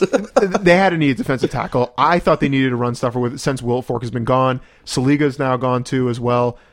Needed a big guy in the middle. Is he just a fat puddle that's going to just take up occupy blockers or what? Um, I don't know. This one worries me just because you needed a offensive tackle and a running back, and you didn't draft either one of them. He's not going to do either. and he hasn't. And he hasn't. Bill hasn't done well with drafting defensive interior defensive linemen recently. I know he got Vince back in the day, but he hasn't done well with it recently. Yeah. That's the thing that worries me a little bit. Um, and that he can't play offensive tackle or running back, so he's kind of useless to me. If you're catching the trend here for the last couple picks, All right, so a bunch of basically a pile of gar, a pile of a pile of poo. uh, third round, ninety first overall, and possibly the most intriguing pick of the draft for New England. Uh, quarterback out of North Carolina State, Jacoby Brissett. Yep, he's gonna do real well. Really? No, no, he's gonna be the next Jamarcus Russell. Did you see him? He looks exactly like He Jamarcus does look like Russell. Jamarcus Russell. He's fat. He throws a ball a mile long with no accuracy. I love that. No, useless. We'll be, dude, we got to go to a New England What's- game. what's get in the- the end zone seats, and we'll be Catching. What's the NFL Europe team in Amsterdam? Dragons. I think. Good. Send them to the Dragons. no, not doing it. But I will say, I don't mind the quarterback. I don't like that particular quarterback. I don't mind Yeah. the quarterback pick. You're going to need a third quarterback on the roster this year, regardless of whether he makes a team or not. Um, it allows you to move on from Garoppolo. If Garoppolo does have a good first four games here, maybe trade him for a first round pick. At least now you're trading value up in that sense. Yep, yep. Um, I don't mind the quarterback pick. I just think Jacoby Brissett is not At- the pick. He was way too way too early in my opinion. And to note, Connor Cook, who Connor Cook, a lot of yes, said who Connor was top Cook- two or three quarterbacks He, in the he- Connor Cook was a late first, early second rounder. He was on the board at the time. They didn't take him, and he's white and not Jamarcus Russell. so I would have oh, liked oh, that. so you're racist. Uh, I, I would have liked that. Jacoby Bris- Brisket. Brisket. No, Brisket. He looks like he eats. A, you know what? Him and Pablo Sandoval are going to be best friends. They're just going to get so fat. The lunch line. The lunch squad. Interestingly enough, in the third round, they took another North Carolina State product at number 78, Joe Thuney, uh, offensive guard. and it looks like he's going to continue playing guard. Really? Which is really yeah. No, he, he played all five um, positions, all five offensive line positions at North Carolina, and he was asked, and Dante Scarnecchia were asked after the draft. This is not on the ESPN thing. I heard this on the radio the other day. They're both both asked, "Oh, where do you see him playing? You, you have a tack, you have a need at tackle." Both Scarnecchia and him said, "Oh no, I, I'm not a tackle. I'm I'm an interior lineman." So good. We have eight, like I said, eight offensive linemen. None of them can play tackle. This this is going well. Yeah, that worries me a ton if they're not going to try him out Yep. at tackle because No, that's they're not where the depth is needed. They he says and Scarnecchia says that they they did not draft him with the intention of playing tackle. They drafted him as an as an interior lineman.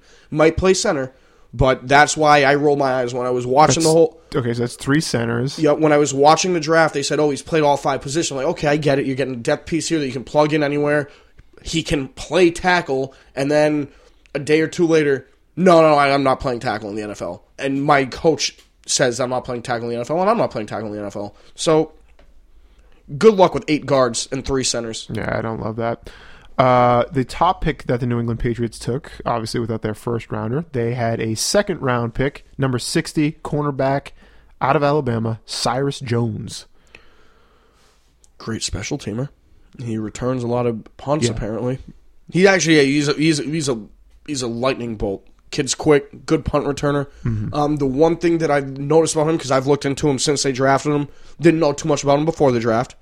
Um, so I, I'll be honest. When they drafted him, like, okay, who's this kid? Like, never heard of him before. He's got, he's very handy. He's very handy. Whoa, whoa, very whoa, active easy. hands. And guess who else has very active hands? Darrelle Revis. Malcolm Butler, Darrell Revis, uh, Brandon Browner. You seen it, Logan Ryan surprisingly has very active hands. If you want to go back farther, two other Patriots quarter, cornerbacks, Ty Law, Asante Samuel, all had very active hands. Belichick got away for a while, from a while, for a while from drafting physical hands guys. He drafted more zone guys, be in a spot, knock it down if you can, solid tackler. Cyrus Jones doesn't seem like a tackler. He seems like a guy who attacks the ball, always getting his hand on it. If he, if somebody's gonna catch it, is because they're catching it with his hand in, bet- in between the arms, and it's a good catch. Yeah. Um, with that, you get a lot of penalties, but I think Belichick's realizing that no, we're not going to play zone and let them pass around on us all day long. We're going to punch them in the mouth and make them earn every yard they get. So once I found that out about him, like I said, after he got drafted, I was very happy to see that. Okay, active hands, very handsy. He's a handy man. with that with that just out of me. Um, I'll tell you what. play defense at Alabama. Oh, we'll see. That's, That's- overrated to shit. Oh, I don't think so at all. you know, you know who's you know who's handsy? Nick Saban and Bill Belichick in the men's room at Gillette. That's that's a handsy conversation right there. I think that's the most hands. overrated thing. pass interference. Yeah. no, I. We're gonna get a flag for I, the show next football season. Oh, that's gonna so. I love that. I think you know he. Well, I said, I like that too. defenders are guys who are coached well. Um, I believe this is the second highest since Belichick has been head coach that they've drafted a corner.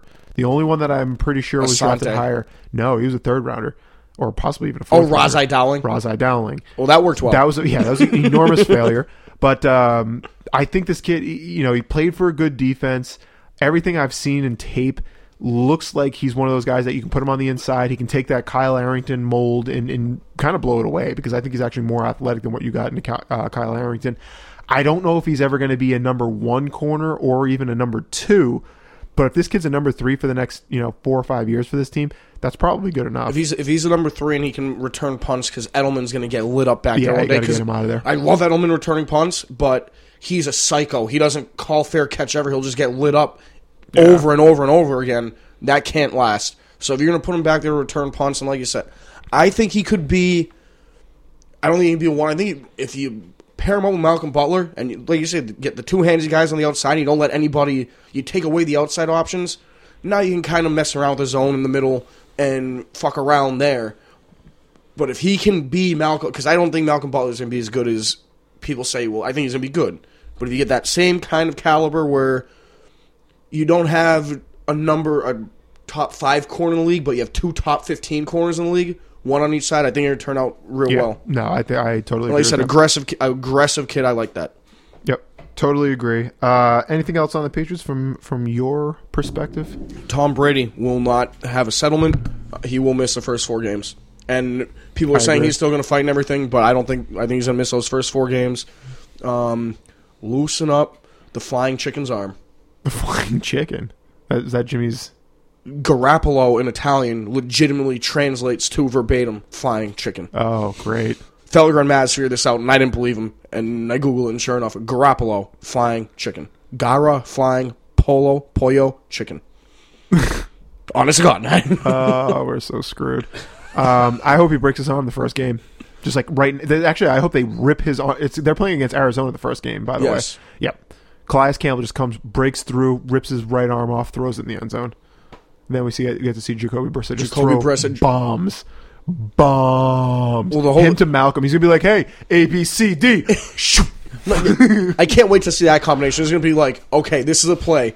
You run hard. I throw, you catch, and then every single play is just going to be. Bunch of fucking it's going to be. It's going to be eight guard. love those it's big going to. play It's going to be two centers, a quarterback, seven guards, and Malcolm Wright out there, and they're just going to run one play every time. Malcolm Wright on the top. it's Malcolm Mitchell. whatever the fuck his name is. Uh, Sorry, I can't read. I can't read. I don't know what the difference between Wright and Mitchell is. All right, last thing on the Patriots that Oh my I, God. I just remembered this. Gronk, we talked about this the the contract thing. Jordan Reed just signed a pretty big extension today. Five years, fifty million, twenty-two guaranteed. Are we looking at? Do you think there's something going on behind closed? We haven't heard about Well, it. Gronk just then. got a huge monster deal, and I know this sounds stupid. Yeah. but I he's got all the, and I'm kind of curious now. I think Gronk's stupid. I think he doesn't have very many brain cells in his head, but he's just signed a big deal with Monster um, to have Monster Gronk flavor or whatever. And I wonder now if he's going to keep. Oh yeah, no, no, What's it's a, that flavor? it's a real thing. I've had it actually. It's pretty good. um Semen. not not that good. um, but he just signed that big deal. He's getting more and more sponsorship deals. I wonder if he's getting all this money on the outside, and he's gonna wonder or care.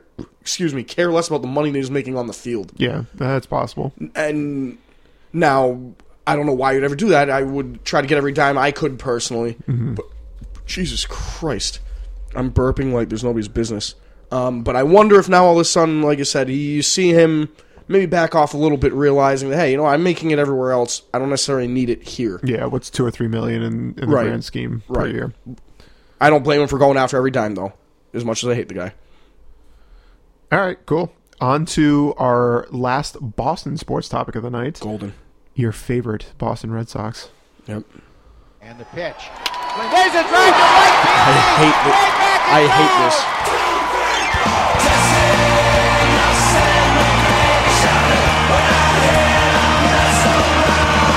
How much I love Boston sports, every single one has the shittiest intro music.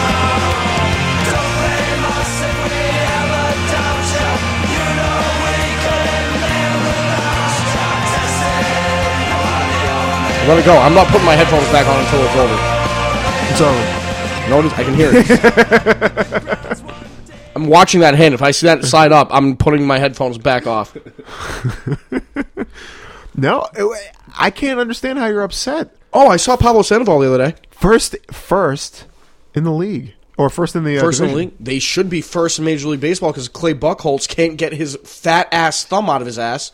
He did get a win last night. He did. He did. He was very. He was very good after that first inning. I was actually. I sat down. I was You at the wanna my- VFW, drunk out of my mind, and I legitimately started drawing the hat around over under over under three runs in the first inning. And he starts lining up. I'm like, oh, this is golden. This is golden. He needs he needs to legitimately get hit by a, the T at fucking Copley. like, just needs to get drilled. he well I, I started watching the game i was texting people and i said actually i think i did an over under too to be totally honest and i just sat there and i was like he gives up that home run to jose abreu i was like i'm not watching this and i li- i shut off the tv and I, got, I started getting the update i have the updates for uh, espn on my phone so they start popping up okay three innings two one six innings three two whatever it was until the end of the game and i was like so he didn't give up a run for the next Did you six you- innings. So you didn't watch any of the rest of it? no i, I, The I second inning, wa- He's wa- the one guy. The him, second him, inning- and I will. Henry Owens. JP. He's the. o- I cannot watch these two pitch. I can't. Oh, watch Henry. Owens. They're no- so bad. Nobody can watch Henry Owens pitch. They're so bad. No, so I would. I if watched he threw 95 and he just missed every single time, I would watch it. But now he's trying to place it. I can't do it. Who, Henry Owens? Henry Owens. How about I? I I'm going to throw this out there. Just No, he doesn't throw 95. He throws 91 just slow enough right at the belt buckle over the heart of the Oh. plate, right in the center of the because barrel. he can't. He used to be able to throw 94, 95 miles an hour. Which you know what? If he's doing that and he's missing, fine. People are going to miss that every now and again. But he, he, I, uh, I can't watch those two pitch. Henry Owens. It's- it's- have told you this for a long time, Henry I didn't believe it. Owens I didn't believe it. I- I'm on your boat. I'm on your boat. I'm he not gonna- blows.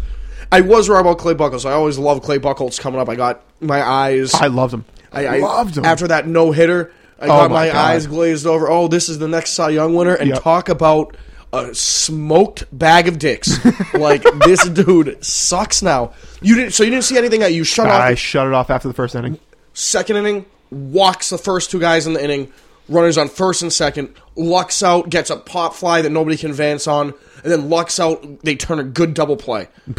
And I mean, these pitches were not good pitches. Like it's not like you throwing like a curveball low in the zone getting a ground ball. It's like, Yeah. oops, you hung a curveball, and the jackass thought, oh wow, like Yeah, this just, is oh, he swung so hard that he missed the, he tops it. You can see in in like live real time, you can see the eyes swell Oh. up. Like this thing is gonna. I'm gonna mash this nine thousand feet. This is. I'm gonna be on Sports Center for life. I win Sports Center top ten for life with this, and then they just miss it. Oh and he did it a couple times. I can't, dude. I I can't. think the third. I think the, it. I think the third inning got through clean. And the fourth inning, I want to say two out of the first three batters like hard, hard hit balls directly at outfielders. Yep. But 15 feet one or the other, it's in the gap, and they're running forever. Like it's bad. Buchholz sucks. He's uh, and I. This was the thing on Twitter with our, our He doesn't friend, suck as much our as Henry old Owens. friend Jeremy and that other fat faggot uh, Kevin Albanese. they talk shit all day long. They were like, "Oh, he's gonna suck. He's gonna suck. He's gonna suck." And I was like, you know, I was like, one of two things is gonna happen. He's either going to be great this year. And he has Oh, no, he sucks. Thirty-three starts, and he's a Cy Young candidate, or he's going to suck so bad that they do not renew He might his not. contract. He might not get 33 innings. they might cut him loose. There's like legitimate stirs that Dave Dombrowski doesn't like him and doesn't want him on the team. Well, okay. Well, and if that's what it is, then take him out of the rotation. You did it with Pablo. You're eating the money on Pablo. Fine. Do it with Buchholz because now don't let him. I would almost say don't let him get hot now.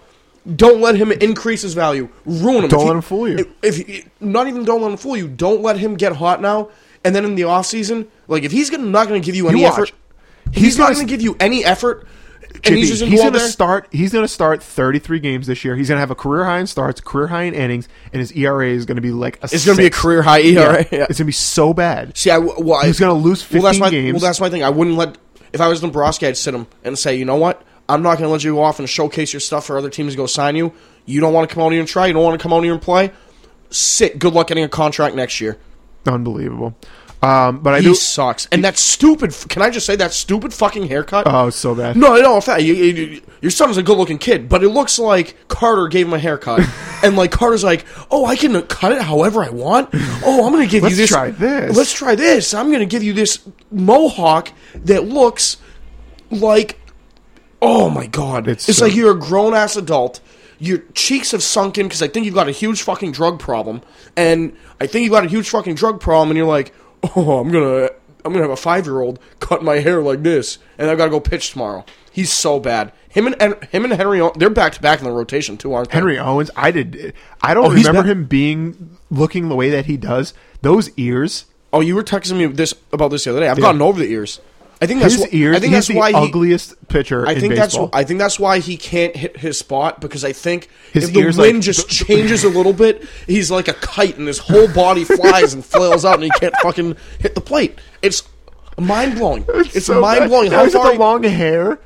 oh yeah, oh yeah. No, he's just He looks like a cartoon You, character. you were texting. No, no, he does. You were texting me the other day, and you're like, "Wow, this guy's ugly." I'm like, "Yeah, no, no, I know." He's like, "No, I mean, He's hideous. You, and you're like, "No, no, like physically, his face is ugly." It's and I'm tough like, to look and I'm and I'm like, I'm like, I know. And the worst part about it is the only thing uglier on the planet than that man's stupid ass mug with those big ass ears and that greasy, shitty long hair is how terrible he throws a baseball. It's bad. It's like, oh my god. Oh I my can't God. imagine that either one of those. He had- had. That's all I have to say about that. I can't. if you package those two, what do you get in return and trade? that like like probably like my cum rag like like not even washed either like, like a so, so serious. like like a six like not washed for six months i'll give you i'll give you the quarters to go put and wash it but you have to wash it yourself that's what you get in return for those two bags of shit they suck Oh my god, that was so bad. The visual that I just had. All right. Now that we've talked about two of the worst parts of the Red Sox, they, they might be the two worst pitchers in major league baseball I I tried to stave off it for as long as I could, but And I this tend was to very agree. difficult for me. They're actually, and to I don't think the either one of them will be on the Red Sox next year. Well, no. One, once Eddie Rodriguez and Joe Kelly come back, Henry Owens is going to be the first one down. I think they try to salvage Buchholz, and if Buchholz just, keep, I know last night he pitched. People, oh, he got a win. He pitched well. I didn't wasn't so in tune to the game or was watching every pitch. He didn't pitch well. He got very very lucky on multiple situations. getting guys to ground and double plays, Yep. balls that should have been very hard hit. They were just missed, turned into pop flies. He got away with one last night. Yep. Well, we'll keep it on a negative note. Pablo Sandoval done for the year, 17 million in his pocket, six at bats I think for the season. I think he made an error in that time, and I don't think he got a hit all year long. Um, he's off. I look at that as a very big positive. You get him out of the clubhouse. You don't have to worry about him for now. Yeah, it sucks that you have to pay him, but it seems like you're taking a little bit of a cancer and kind of extracting it for, This is going one anyway. of this is going one of two ways. It's either he's going to come back next year and he's going to be a professional and he's going to work and he's going to rehab and he's going to come out next year and he's going to be on fire and he's going to be one of the best offensive third basemen in the league like he's capable of doing. Or he's going to have to have surgery done on his other shoulder next year because I'm convinced that the whole reason he has surgery on the first shoulder is because the amount of McDonald's cheeseburgers that he lifts every day to his mouth tore his fucking arm. Like I think he opens them up and just like quadruple stacks them in one gulp right in his mouth. So now, Pops him down. so now, now that shoulder, like a pelican. He's just tossing him yeah, down. yeah. So his shoulder is going to be all wrapped up. Well, now his other arm is just going to keep feeding the McDonald's, and he's going to be hopped up on a whole bunch of drugs. that are probably going to make him I hungry. can't imagine. I can't imagine he lose. We were talking about He's this before yeah, the show. yeah. you He's said, not losing you his- said he was closing in on three bills, if I- not three bills. I think he's- I think he's I already he three closes bills. in on four. I- I, oh, think he. gonna be- I honestly think within the next two years he's going to have to retire. He's going to make Mo Vaughn look like Arnold Schwarzenegger. like that's how much Mo Vaughn is going to be in shape compared to Pablo. How make- can you He's to make John Lackey look like a goddamn muscle machine. If you think his belt's like breaking this year, That was next awesome. next year they're not going to be able to get a belt his size. they're going to have to use like, They're gonna have to go two belts. They're gonna like go two belts, one upside down, wrapped around, and his the side on his ass is gonna pop off. I think they're going to need like nylon cording just to be like, Yeah. tie it in the front. Oh my God. trailer hitch. He's gonna have he's, bastard. he's, he's not gonna be able to have a zipper fly because it's gonna be too big. He's gonna have a Velcro fly on his baseball. Oh, he's pants. gonna have the pants that fucking pregnant women wear. maternity. Pa- oh, the Phil, Mi- the, the Phil Mickelson pants. yes, he's gonna have a pair of those. Oh god, he sucks. Okay, uh, who else sucks? Um, but no, after actually, I'll be honest. After that, I kind of like this team. I don't hate it. I, I I'm really liking it. I I'm can't liking think it. of another guy. With- I don't without love, Clay Buchholz I don't and love Henry- Chris and Henry- Young. I don't love Chris, Chris Young. Young. Chris Young's stupid. And- He's okay. Well, he's a you know fourth outfielder. You know what? Now this is. I like the players on the field. This is where I'm a little confused now, and I wonder where the disconnects come because I think Dombrowski's doing a good job of bringing in the right players and the right mix, and I think he's kind of telling Farrell, "You got to play. You got to play these guys."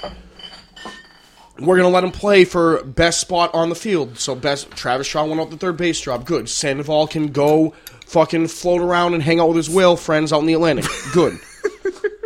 Now, but you, but now you're not saying. But now you're telling me that every time there's a lefty up, Chris Young's hitting. Brock Holt's been hitting pretty decent. Why? Why is Chris Young getting pinch hitting for Brock Holt every single time? Yeah, and you know what I mean. Why is Clay Buchholz out there sucking the way that he sucks? But and you're willing to sit Sandoval, who's what making eighteen and a half million dollars a year. You're willing to just you're willing to put him on the shelf, take the risk. The, uh, honest to God, not being funny, take the risk that he blows up to 415 pounds and never mm-hmm. plays a, never plays in any Major League Baseball again. You're willing to eat that on Pablo Sandoval, but now you're going to keep throwing Clay Buchholz out there every day because he's making thirteen and a half million dollars and he's a stalwart of the staff. Or well, we got Chris Young to hit lefties, so every time there's a lefty, we're playing Chris Young. No, no, no, no, no. We're going one way or the other way. We're going to play all the people who make all the money, or we're going to say we're playing the best people, the best players in the lineup every single day. I don't care about righty lefty matchups. I don't care about how f- hard you throw the ball. I don't care about any of that. It's coming down to we're putting down the best nine guys on the field with the best guys in the bullpen and the best guys coming off the bench. And that's what it should be, and that's the only thing that I have confused with this team right now. I, I agree. I think they've done a much better job of that over the last couple of weeks. Like they did with Rusney. They put Rusney down. Rusney hasn't come up, and they're paying him a lot of money. They're paying him a lot of money. That's been. But but th- this is my whole thing. So why are you willing to waste the money on that end? But now all of a sudden, like you say, you're not going to sit Buchholz. I know uh, you're not going to sit Chris Young.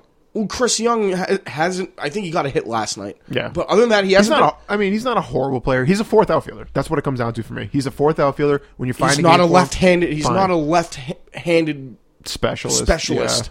No, he isn't. No, I mean, I, I don't. He's good. He's good. necessarily. if you want, Okay, if but you but, want to give, but, a, if you want to give one of Brock Holt in left field a guy that you're going to start every day? no. Exactly. So you're platooning. Brock Holt is somebody I don't best- start. Per- I don't- I don't play every day. Period. I don't care. I agree. who you are. I agree. He's he's your platoon And guy. he was an all star last year. Jesus Christ, this team sucks. somebody had to. Somebody. It'll be somebody different this year, though. Um, going through the rest of the team, Pablo, though, uh, Pablo, he'll, he'll make the All Star team. Going the through the Coney of- Island, the Coney Island hot dog eating competition. Pablo Sandoval. he might be there this summer. I He mean, wins so easy. I can see him just shoving each hot dog down with a big ass. He won't drench him in fucking water. He's gonna drench him in a big ass thing of fucking ketchup. Oh man, he's a slob. Um, Fat no, but I, outside of that, I, I will say I have liked a lot of what I've seen from this team. Mookie Betts looks like he's hitting the ball pretty well. JBJ at the bottom, that that one nine respectively combination between the two of those looks like it's going to be something worth having out there. Infield looks great. I mean, you've got Hanley Ramirez, who looks like Hanley's he's not a looking good. He's not, yeah, not a bad infielder at all, or not a bad first baseman, I should say, at all. Um, not hitting the ball particularly well right now, but he's not not struggling. I wouldn't say he's just not being. You know, his power numbers aren't great. He's not being the Hanley that you expect, but he's not being. He's, Pedroia started the year the same way he did last year. Looks very, very good. If he stays Yeah. healthy, that could be a huge plus. That's the thing with Xander's looking like an all star. Yep. Uh, third base, Travis Shaw, mayor of Ding Dong City. Love him. Love what I'm seeing there. Vazquez is being moved uh, around with, with him and Hanigan, and it looks like they're trying to turn Blake Swihart into a left fielder. Interesting. Oh, I know. I heard about this. Oh, this is so fucking stupid. and you know what? This is starting to scare me. I've said this for a while. Oh, Henry Owens is so good. He's the number one prospect in the in the land. Well, why haven't you traded him if he's not going to make your team? Oh, because everybody else knows that he sucks. You've got a power hitting young catcher that's supposed to be one of the best power hitting young catchers prospects in the game.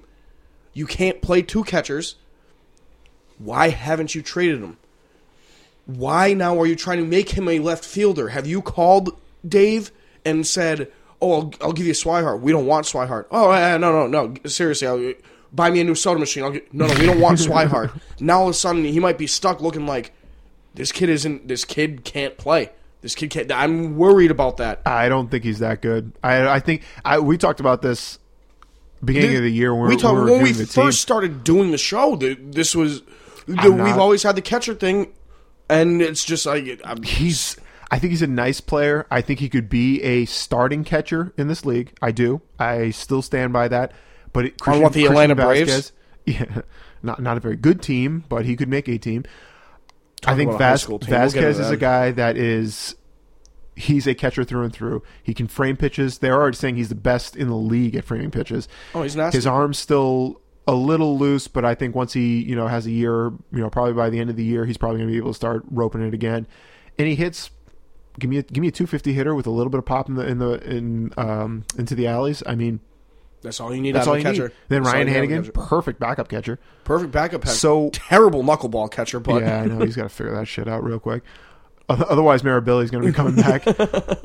Why is Swihart not that guy? That I mean, they, He's I, the I'm one con- that I'm you're convinced moving. at this point that they now want him to be their left fielder. That's what they want to do. They want to turn him into a left fielder, which I think is insane. Insane. why don't? Well, this is what I'm wondering. Have you tried saying, "Hey, I'll trade you a young, hard hitting Catcher catcher for for, a, a young left fielder?" And everybody's like, "No." Even a veteran left fielder. Go get fucking. I don't even know who, who's a who's an outfielder who. I'm trying to think of on a team that doesn't give a shit what's going on right now. I mean, uh, da- down in Atlanta, go get Nick Markakis. True. decent fielding outfielder, good arm. Oh, he's gonna, gonna he's gonna be serviceable. He's a he's a middle of the pack outfielder now, 270, but 270 and a 15 home run season. Yep. He's a middle of the pack outfielder now. If anything, maybe a touch below average, but he's not going to hurt you. He'll be hitting seventh in this lineup. Yeah, he, he's not going to hurt you. I like that. He's hitting seventh in this lineup. Yep. And he's like a four or five hitter in, in, in Atlanta. I don't know. It seems like a good move for me. Um, another thing that I wanted to touch on before we move on from the Red Sox, David Price seems like it's kind of a rotation of good start, bad start for him so far to start this season. Craig Kimbrel, nine saves. I saw that stat the other day, and I was like, "How the hell does he have that number already?" But he's had a Well, I, he I, he has that number because they're winning a lot of close games. They're they're a fighting team, and I like that about them. But they haven't had any real big blowout wins yet. So he's going Yep. and he's getting his saves. That's why his save numbers are high. So the save numbers early. are good. his arm looks very live, no question about that. But he has had a couple of crap outings, had a, a couple of blown saves, and a couple of losses at this point. The bullpen, and we saw Carson Smith yesterday. That kid is electric, first and foremost. Second of all, it seems like this bullpen is going to start to slot in fairly nicely if they stay healthy with Kimbrel on the back, Carson Smith, Koji throwing the, the, junk stuff, and then Junichi Tazawa out there, who I know you love your, yourself some. I love Junichi. myself some Junichi. Koji's got But those four look really solid. All from the right side, kind of sucks in, the, in that sense. But you've got two guys who throw absolute smoke, and then you've got two guys who are a little bit more, More of the, finesse. Yeah, more of a finesse pitchers. I don't know how you're feeling about that bullpen, and then with the I new just additions really overall, hope. I just really hope that this Carson Smith thing. I know he's back. I know he looked good last night, but I really hope he didn't rush the kid back because now all of a sudden, if he hurts his arm worse and he needs Tommy John, well, now you lost him for half of next year too. You know what I mean? And that that's what worries me. That's just he's got the herky jerky delivery. That's how those guys get hurt. absolute electric. David Price, I think is. I think this is what you're going to get out of David Price all year, because I think that he needs a solid number two behind him. Um, I think that think you can get some bad luck out of him. You know, I, I, gonna honestly, well. his bad starts have been in Boston. I think he's just trying too hard. I, I, I think, and I think that's what it's going to be this. But you know what? At least effort's there. At least he's not like, hey, you know. Yeah. I just raked my money. yep. So maybe I think that's why you're going to get a lot of that this year. Because if he starts struggling, he's going to keep pushing. But at least you have somebody pushing. I did hear a tr- interesting, interesting trade rumor this week okay. For the pick because they said, what if because Joe Kelly sucks at pitching too. Sorry, Yeah. Th- that's not happening. So you have Owens and Buchholz, neither of whom can stay in the rotation for the duration of the year. You're getting Eddie back, so Eddie takes up one of their spots. Calm your four. Now all of a sudden you go to make a move. You got uh, Rusney Castillo who could go start on a team that's not going to be all that competitive, and had can probably diversify your fans in an area that has diverse baseball fans. I don't. You don't know where I'm going with this, do you? I can think of where you're going with this, but I don't know who you're going with. Okay, where am I going with it? Miami. No, no, Really? no, no, no, no, no. I was gonna say diverse. There's a uh, Seems like every Cuban there's a Miami. Cy Young winning pitcher buried in the rotation of a West team, of an NL West team in Arizona now, and I Oh, this Z- Zachary. and this no, and this surprised me when um uh when I heard about this the other day that he was even on this roster because I didn't think that he was Yeah, on no, this. I'm, I'm interested. You got, you got my ear. Tim Lincecum is currently on the Arizona Diamondbacks. I thought he was a free agent. He was signed by the Arizona Diamondbacks, and he's pitching. He's already pitching well this year. Now, I don't think you're getting Tim Lincecum. I don't think you're getting a Cy Young winning Tim Lincecum, but you're getting a more veteran Tim Lincecum now. I think he's got to be over thirty. Who knows how oh, to pitch in the postseason? He's not going to go off and give you, like I said, 18 wins and X some and whatever, you know, in a two and a half ERA. But that's going to be a. I'm interested on that now because you bring him in, you got a one. I don't think he's a two anymore, but now you got a two who tries because Lincecum's a consummate pro. He's going to go off and he's going to try his hardest every start. Now you have Price in there who's clear, arguably over trying too hard. You have Lincecum who's going to go and try, and that's your one-two leadership-wise that staff with a young Sm- Carson Smith and Kimbrel in the bullpen, learning from Koji and uh, Junichi. Buchholz at that point maybe just gives up and quits. That would be great. Henry O- Joe Kelly, a kid with talent. Maybe you learn how to be a pro from two Cy Young winners ahead of you. You know, you hate Henry Owens, but maybe they teach Henry Owens throw the ball over the plate. you know, Right here, right like, here. like you can throw, yeah, you can put a whole bunch of nasty junk on it, but you have to get it in this box. Like you can't just throw it in the fourth row. Um, good kid for Eddie, young pitcher coming up with a lot of. Now you learn how to be a pro off those two. I'm very curious about this. I heard this the other day. Uh, well, I read it online. I'm very curious about this Lincecum thing. Very curious because apparently Diamondbacks. He signed on the Diamondbacks, and they got him with the intention of okay, well, there's going to be a team that needs pitching. We're going to mhm. trade him and get more assets for the future because his name is Tim Lincecum. Yeah. and Rusty Castillo seemed, and I hate to say that on my Cuban boy, but he seems to be like he can be that asset that they want that they can build off of for the future. Right. Team that doesn't care. A lot of Mexicans in Arizona. You know, they they like their Spanish Mexican, players. same thing, right? They, they like their Spanish players. You can speak Espanol. Uh, what do you think about Stephen Wright and Rick Porcello so far this season? Both of those guys seem like they've locked down starting spots for the rest of the year You know, and have been pitching very well. Wright's looking real good. I don't like Wright in the starting rotation. You have I totally choices. disagree. Totally I- disagree. I, I think you need He's that- a five, no doubt, but you need, you need he needs to become. And I'm not saying this just because he's a knuckleballer, but that is a big thing to do with it. He can have a rubber arm. He can be that Wakefield six starter to give you guys a blow. Um, long inning guy. I know it sounds like a waste. I know it sounds like Out a of the bullpen, he's so unpredictable. I just don't like that. I know it sounds like I a love waste. him right in front of a power arm because if he's right in front of a David Price as a five, and you have Price following him up in, in any given series, you're seeing a knuckleball dancing at 82 miles an hour because he throws a harder knuckleball he or, throws a high, hard or high 70s or whatever. it is. 70, Then you're seeing 90 to 95. That difference is Yeah. huge. And it's such a d- drastic difference in, in pitching styles that I think that is so effective for Boston. I hope they do stick with that, but I like he's I- pitching well. I'm not sorry, taking, I I'm didn't not- wanna jump yeah, over no, no, too, no, too bad, no, but- no, no. I like I like him in the rotation now just because you don't have very many options. right. Ideally, I don't want him in the rotation. I'd like him as a long. I'd like him as a long reliever kind of guy, extra inning guy. Like I said, Yeah. give the blow to the starters when the starters need a day off. Fine. Um, Porcello's been pitching well, but I think that's because he's n- not a number one. He's never been a number one, and when he was off in Detroit, he was never the number one, and he could just go off and pitch. Now the pressure's off of him. I think mentally, oh, David Price is supposed to go off and be the stopper every fifth day. Now it has to be now I can go off and throw, and he's throwing, he's throwing it well. Um, I think he's gonna have a good year. He he might wind up with the best numbers statistically out of any Sox pitcher this year. I Really? think. I think so. I, I'm I'm liking him this year. Um, not perfect, but I think he'll. I think that he's gonna rebound heavily, like I said, and continue pitching well. So one of the best number threes in the game. Yes, because Buchholz is by far the worst number two. That's the biggest need for me for the Sox. I'll tell you the Like I said, that Lincecum, Lince, if I'll- you get Lincecum, you you have a one and two threes. But I'd rather take a one and two threes than a one Clay Buchholz, uh, five, and then Henry Owens, and like you're doing nothing. There's three guys that I think Boston should be looking at slash have an opportunity to get at some point this year. The number one, and we've talked about this guy many times before, King Felix. King Felix. That's going to cost every prospect they have.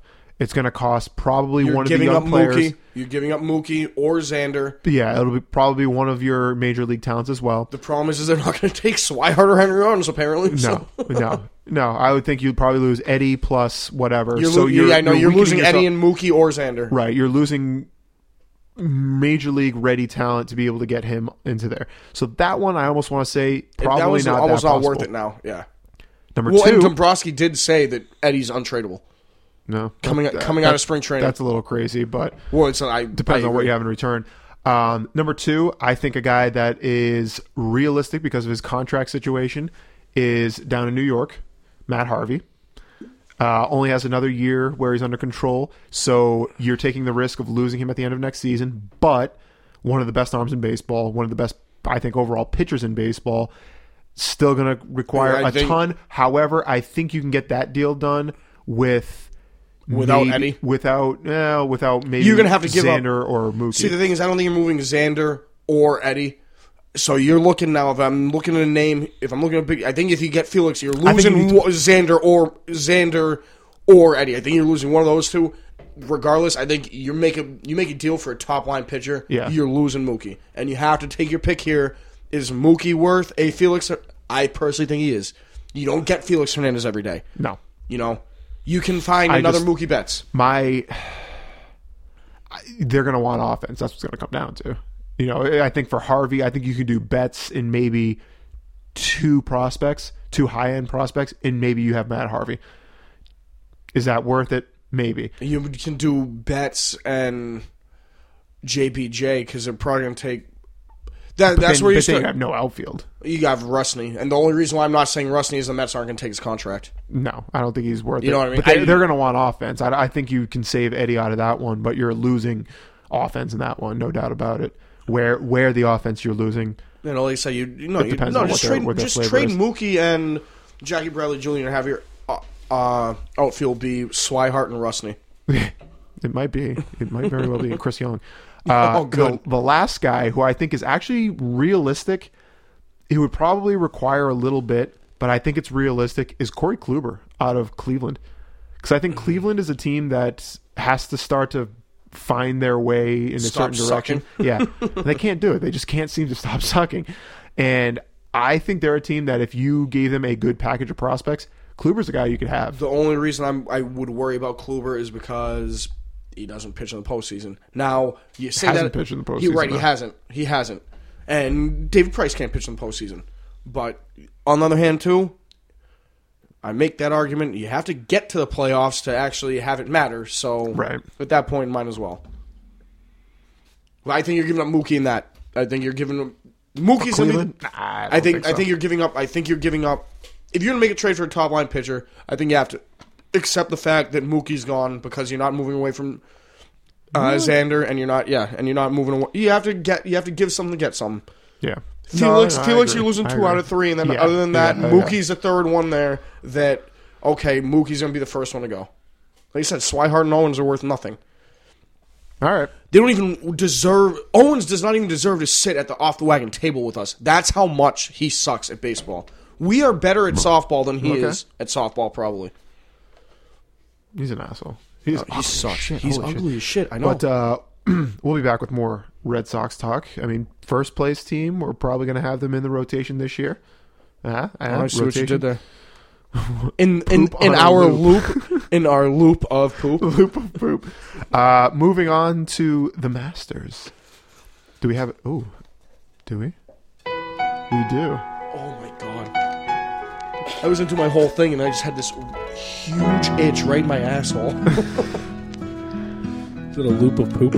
it might be a loop of poop. Imagine if that's how the master started off. A loop of poop around my hoop, with the master's background noise in it. Welcome to the loop of poop around my hoop. Would you like a s- Would you like a scoop? 59 minutes of every hour of pure loop of poop coverage. Pure poop around his hoop. It's beautiful. Uh, And so- thank you, and thank you for listening to Off the Wagon. I got bad news, gentlemen. I win the first uh, majors tourney of the year Yep. Between the three of us. I should have stuck with Brooks Koepka. You, ta- you I know, talked me I out know. of it. So the, the way that it broke down, if you all remember last time, we had four golfers that we had to choose, all of which had to make the cut in order for you to have an opportunity to win. On top of that, you had to choose, well, for tiebreakers, if you had multiple guys between the three of us make it through, had all three guys break the cut, we had a wild card pick, and we had to break both of those a score pick, which could not be identical to someone else. So we fucked up the score pick too, by the way, because I realized that it's 288 was going to be the winning score. Yeah. And I think we said 277 or 276 or something was, like that. I was 276 at the low, and Right. you were 270. right. I thought it 80 was. I, high. I fucked up my math before that. The It's 288. I was based off of 280. I, kn- I knew it was going to be a low or a high scoring year. Yeah. So sorry, we all fucked. I fucked up the group on that because I should have said 284. I said 276. Well, two, or something like that. 278 would have been 15 under, I think, right? 278 would have been 10 under. And I knew I knew 278 would have been 10. I thought it would have been 15 under. No, no, it would have been 10. Okay. And I and I thought it was I thought it was only going to be a 2 or 3 under par weekend and that's what it ended up being. All right, yeah. So the math was a little bad there, but Yeah. it, did, it didn't even get to that point. Only one of us had all three of our pi- or all four of our picks, I should say, make it through uh, and make the cut. That was me, DJ, uh, Jason Day, Angel Cabrera, and Bubba Watson. And um, yeah, I, that's all I have to say about that. Um, I win our first one. What's our next And that's major? all I have to say about that. The US Open Father's Day weekend in June. All right. So the next time we come around, we'll see if uh, either of you can knock me off my pedestal. So one-time major champion, Zach Pelican. Thank you. Um if we want we can do the picks for the Mass Open. We- Maybe we'll do that. We could do that. Uh, I know who I'm not picking, more so than I know who I am picking. Um, However, let's talk. I mean, obviously, the Masters happened a few weeks ago. Real quick review. Obviously, Danny Willett wins the uh, Masters. Great showing for him. Jordan Spieth falls apart. Big, big, big U.S. Open for him in June. I don't think Spieth's one. When I said this Well, before, whether or not he wins it or I not, said I said this before. I don't think Spieth wins one this year. He's going to be right in there, but to have the year that you, you cannot maintain that, Right, that, that right. the pace that he set last year, legitimately is impossible to maintain. right? Tiger did that for a year. He won four in a row, and he couldn't maintain. He didn't win a major for another two, three years after that. It's okay. It's okay. He's going to compete. It's fine, Jordan. I think he'll be fine. He's a young enough kid that he can shake it off. He's blown a Masters before. He knows he can win it. He blew this one. I think that's going to make him come back with vengeance and want to prove something next year. I'm already picking him. Take the bets now on him in Vegas. He's going to win the Masters next year. Um, but they don't expect anything too big out of him this year. He's, he's not too much of a nut job. I'm not saying he's a mental case. It's just it's hard to have that much focus and energy and mentality for that long, that consistently. This isn't his year. Danny Willett takes it. Anything big out of him, or was this just that high watermark? for a Danny? Willett, D- no, Danny Willett, I could win more. Um, Really? Danny Willett's. People say the poor man's Rickie Fowler. Mm-hmm. Um, he's the Rickie Fowler of the European tour. He was supposed to be on the PGA Tour full time this year. His wife had a kid, and he said, "No, I want the kid to get old enough to move over. He didn't want to move over an infant from England." Right. So, but he's coming over next year. That's the plan. Um, game very similar to Rickie Fowler. A lot of people say, "Oh, he's a poor man's Rickie Fowler." I think Rickie Fowler's the poor man's Danny Willett. Championships here. One has a major, the other one doesn't. Um, uh, Rick or is Willett going to be a ten-time major winner? winner? No. And will he win another one this year? Probably not. But don't be surprised now if you see him over the next five, six, seven years. He's a young kid too. He's only twenty-eight. Like he, he's got ten more years of his prime. Don't be surprised if he wins a PGA and a British Open. He's got the low ball flight. He's one to watch out for in the British Open. Um, I, I don't think he's got the game to win a U.S. Open. The U.S. Open just doesn't suit his style of play. Yeah. But a British Open, a PGA, I can see one of those in the future. And Masters winners seem every Masters winner seems to win more than one. Um, that's just the way it is. They get to know the course. So be, don't be surprised if he's gets another Masters win, like I said, a British Open and a PGA over his career. Do you know off the top of your head what his previous best finish was? In the Masters or in any Masters. Oh, off the top of my head, no. I want to say he came in top ten last year in one of the majors. All right, so he's had decent. yeah, yeah, yeah, performances in the yeah, yeah. No, no, this wasn't. This wasn't um, fluke to the point of that he came out of nowhere. Right. He's been Yeah, he yeah he's been top ten, top fifteen in majors a couple times. Yeah. Um, he knows how to play in them. Like I said, All right, so good so, solid guy that just kind Yeah. of flew under the radar and, Right. and now won't fly under the radar. Right. Um, outside of that, Jason Day had a okay Masters. I think he finished tied for 17th. Top 20 finish for him. What does this say for the start of his season? Because I know he's a favorite of ours. He's a favorite of ours. He was on the blistering play, blistering pace. I said, excuse me, I said this all last year. First day. I said this all last year. I said it all this year. Jason Day had the best year of golf in the history of golf, except that Jordan Spieth had a better year in the history of golf the same year. Yeah. Jason Day cannot keep it going. That's what that's going to be the problem with him. It's, they those two set the pace last year so high for themselves that that- that's never going to be matched. That might never be matched in the history of golf. Yeah. What those two did. That was tough. And you know, and uh, unfortunately, I, I don't think he wins one this year either because mentally that's just a tough grind. All right. Any um, any other performances stand out to you out of the, the Masters field this year? Real quick, at first I was disappointed in Rory. Um, he, I think he ended up with a top ten finish, Yes, I want to say Um, but he didn't. He didn't. fifth? yeah, he didn't come out of the gates good. And it's like you've been working all winter here. You didn't have any major wins last year. You didn't come out of the gates good. Um, I wonder if that was a lack of effort. I wonder if he just didn't play well. I wonder if that was lack of concentration. I tend to think with Rory that Rory's become not bigger than game like Tiger has, but Rory's more of a celebrity now than he is a golfer because of who he is. Um, I wonder if that's still creeping into his game. It did last year uh, with the whole porn star and fucking breaking her back on the coffee table and all that good jazz. Um, I think he's beyond that, but I wonder if he's if his focus is golf yet. once his focus becomes golf again, he'll be fine. Like I said, stop banging the stop banging the porn stars on the coffee table, Rory. Yeah, but you can't help it. Oh, great story. Have you ever heard this story, Carl? No. So when he was dating, this is why Wozniacki broke up with him because he was dating Wozniacki, mm-hmm. and she was off at like some tennis tournament, and Rory met a nice girl who just so happens to be in porn, and he had a glass Hardcore coffee porn? and he had a he has a glass coffee table in his place, and they were doing the nasty, they were doing the dirty, and he went to go like lift her and like turn her around and put her on the coffee table, and she fell through the coffee table, like glass everywhere.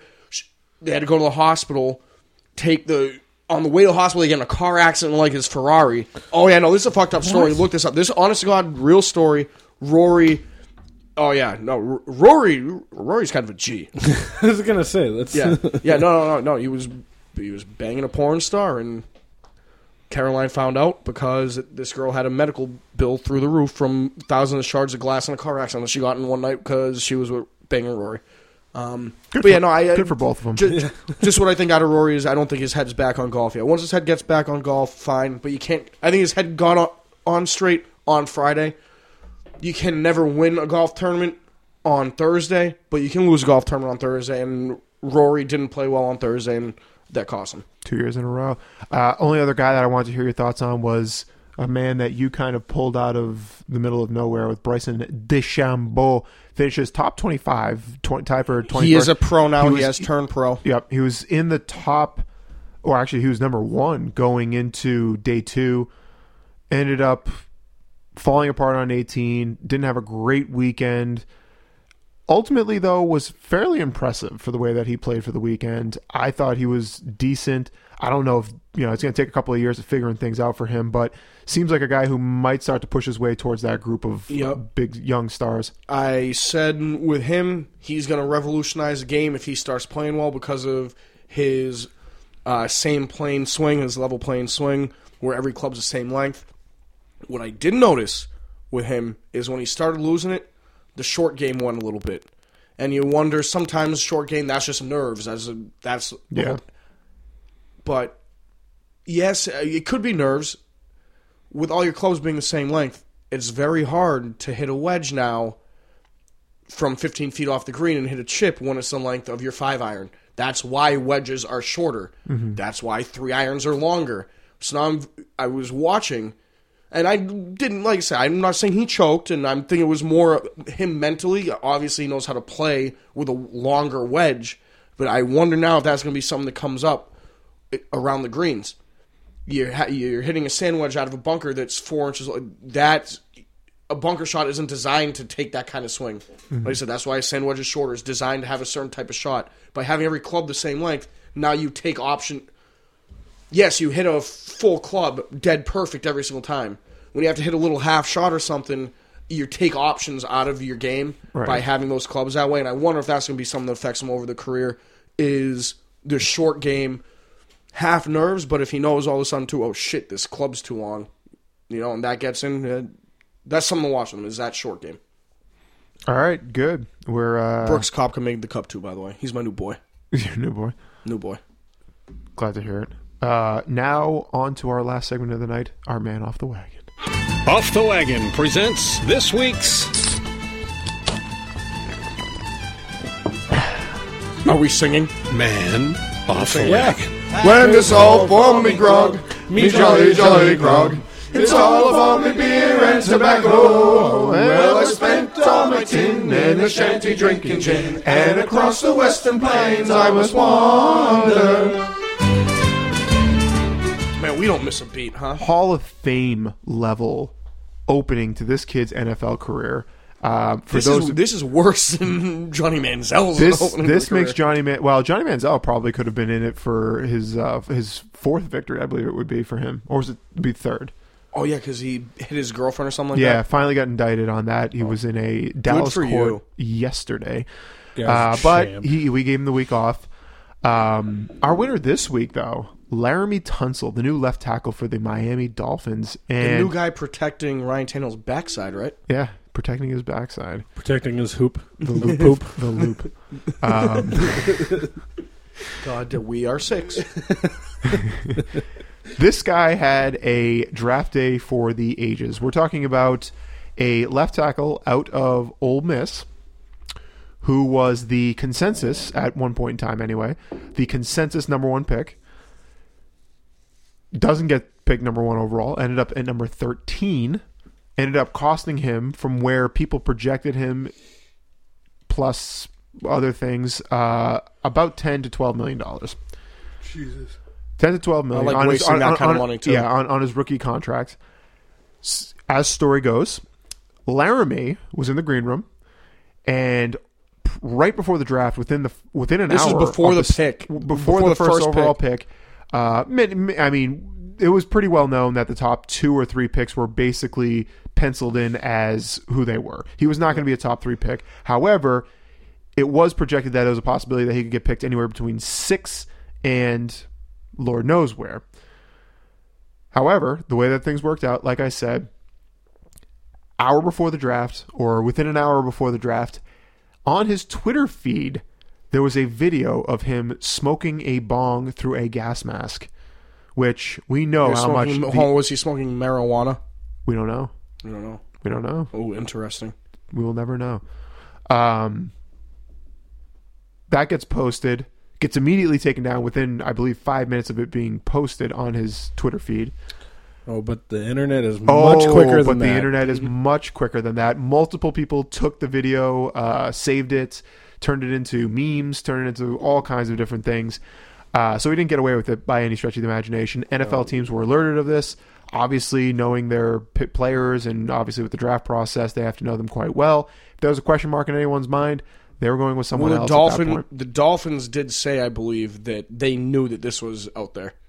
Really? Yes. So they were aware of it. They, the Dolphins said that they were aware of it. So I heard the rumor. Did you hear the rumor about his stepdad? Oh yeah, his step. Uh, yeah, wh- what I So didn't as- follow too much with this because Yeah. this just sounded asinine to me. as story goes, he had a fight, fist fight, with his stepdad, who was supposedly extorting him for money as he's going into the NFL draft. He said, "Go eat a dick," or something along those lines. Well, like blackmailed them, like, oh, I'm going to post this Yes. if you don't give me a million bucks. Exactly, and that's kind of how it went down, supposedly according to Tunsil. Which makes sense. I can't imagine he's stupid enough. And I mean, he was in the green room at that time anyway, so it wouldn't have really made sense for him to have posted that, or he was very close to the green room. So for that to have been posted, the hack thing kind of makes sense. I would assume that's a good enough story for me that that did happen. Why you would have this out there, I don't know. Why you would have recorded yourself because this is obviously something that he posted to his it- Snapchat. It looks well, like. Well, the, the, the whole, right, and the whole thing with this is it, the reason why the Dolphins said that they knew is apparent. Not that the video came out two years ago. Obviously, we would have all known about it by Right. now. But the video in whatever interviewing process, when the Dolphins were like, "Oh, did you know about this?" They said, "Yep, this was a video taken of him freshman year in college. He obviously didn't make the right decision." We made a pick based on this, knowing that this information was available. So that he must have told them. I don't know if he told them, "Hey, look, my dad's going to store me for money and put this video out there," Right. or if they were like, "Hey." Is there anything that could ever come up? And he's like, "Yeah, you know what? I did this stupid thing one time. If that ever comes up, Yeah. So the Dolphins made a uh, well-educated, Right, pick, calculated choice calculated out choice out of it. Right yep. which which is a good thing. Which which is a good thing. If knowing if if they know. on top of that, within 24 hours, he was sitting in front of cameras for his initial press conference with the Dolphins yes. and admitted to taking money from an assistant coach. Well, ah, well, see, and not not even within 24 team. hours. This was a conference call at the draft, and Laremy Tunsil didn't necessarily understand. And this is you're professional athletes, and I always rag on professional athletes for being idiots. This is something that the NFL at this point they screwed this up. They made a mockery of the kid because this was like an hour after he got picked. He did a conference call with all the Dolphins beat writers, and they asked him these questions, and he wasn't briefed. He wasn't briefed on what questions to get, and now all of a sudden they start asking questions, and he starts answering them. He doesn't have he hasn't had his class yet from the Dolphins on when they ask you this question, you say no, you say yes. So I, t- you know what I mean. You know, they Yeah. all give him the class. He hasn't been he hasn't been coached up yet. So I don't know whether to shame the Dolphins or shame on the NFL, or at shame on the reporters you go after the kid. The kid doesn't know what he's doing. You know, he doesn't know what he's saying. He just got drafted in the NFL. His mind's on what chicks he's lining up for the rest of the night. Now, yes, you're a professional athlete. You should be thinking about this, even though you're 21, 22 years old. But that was an unfortunate situation. I, mean, I don't think they should have, because they had an NFL representative stop it. They had the NFL representative stop it and say, "No, interview over." And it's like, don't if you've got the guy from the NFL right there ending the interview, don't let him have the interview. You Yeah. shouldn't have done that at that time. Give him the day. Okay, no, no, look, this the, him getting high through the gas mask just came out. We're delaying his uh, post draft press conference till tomorrow, assuming that you guys ask some questions about it. So we're gonna brief him. You know what I mean? Right, give So we're gonna yeah. brief him and tell him what to say. And they didn't do that, and that's like I said, shame on somebody there. That was not the kid's fault. I don't think. No, but still adds And to the, his the, the. Dolphins, same thing with the Dolphins, is they said they knew about that. So they, the kid had to have been honest with the Dolphins and the pre-draft process and the interviews and everything. Hey, look, this video might come up. This happened. Like these these things. and, So if the Dolphins sell faith in him, good for him telling the truth. Good for the Dolphins on understanding. Hey, look, he's a kid. He makes mistakes. We, we think that he's changed. That's a good situation. The rest of it all sucks. Totally agreed. Um, On the other hand, too, don't take a fucking video of yourself. Fucking smoker weed. yeah. I'm just excited that he's in the NFL. I mean, it's one more guy that we got out there. I mean, it seems like Johnny Manziel might be. We don't know how much longer we have with him as a sports reference, uh, but He'll we'll see always where be an that off the goes. wagon reference. Oh God, uh, we got to get him in here one day, I or know. on the phone at the bare minimum. In, But in we'll about see. three years, it'll be easy. All I have to do is Oh, yeah. is say, "Hey, we'll give you a case of steel of uh, Oh, yeah. steel reserve forties. Come in. He'll be here in a heartbeat." Absolutely, can't wait. But now we got Laremy Tunsil. He's, he's on the roster, and I will say this: didn't think about this until about two minutes ago. Robert Nkemdiche, the Yes. defensive tackle who was taken out of Ole Miss, another former alumni of the great, great roster that we have going for the Yep. men off the wagon. Anyway, that'll wrap it up for the man off the wagon. I did want to toss one last tidbit out there. Maybe we'll talk about this next week. There is a rumor out there Oh no! That Sports Illustrated, their Olympic cover issue, is going to be Caitlyn Jenner naked. Oh yeah, I just saw this today. What?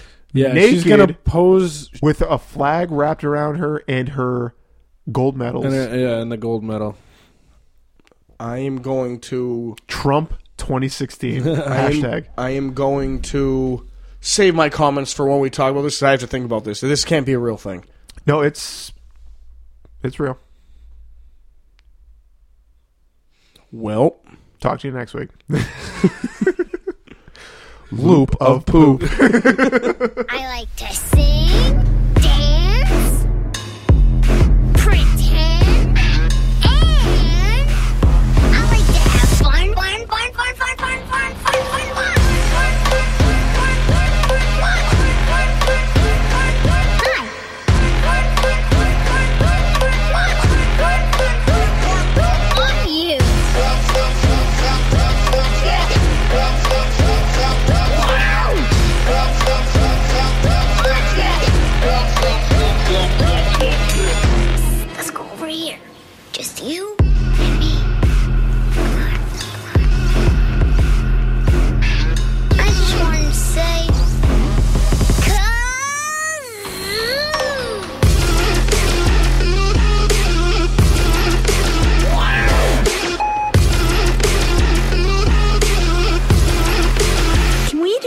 kazoo?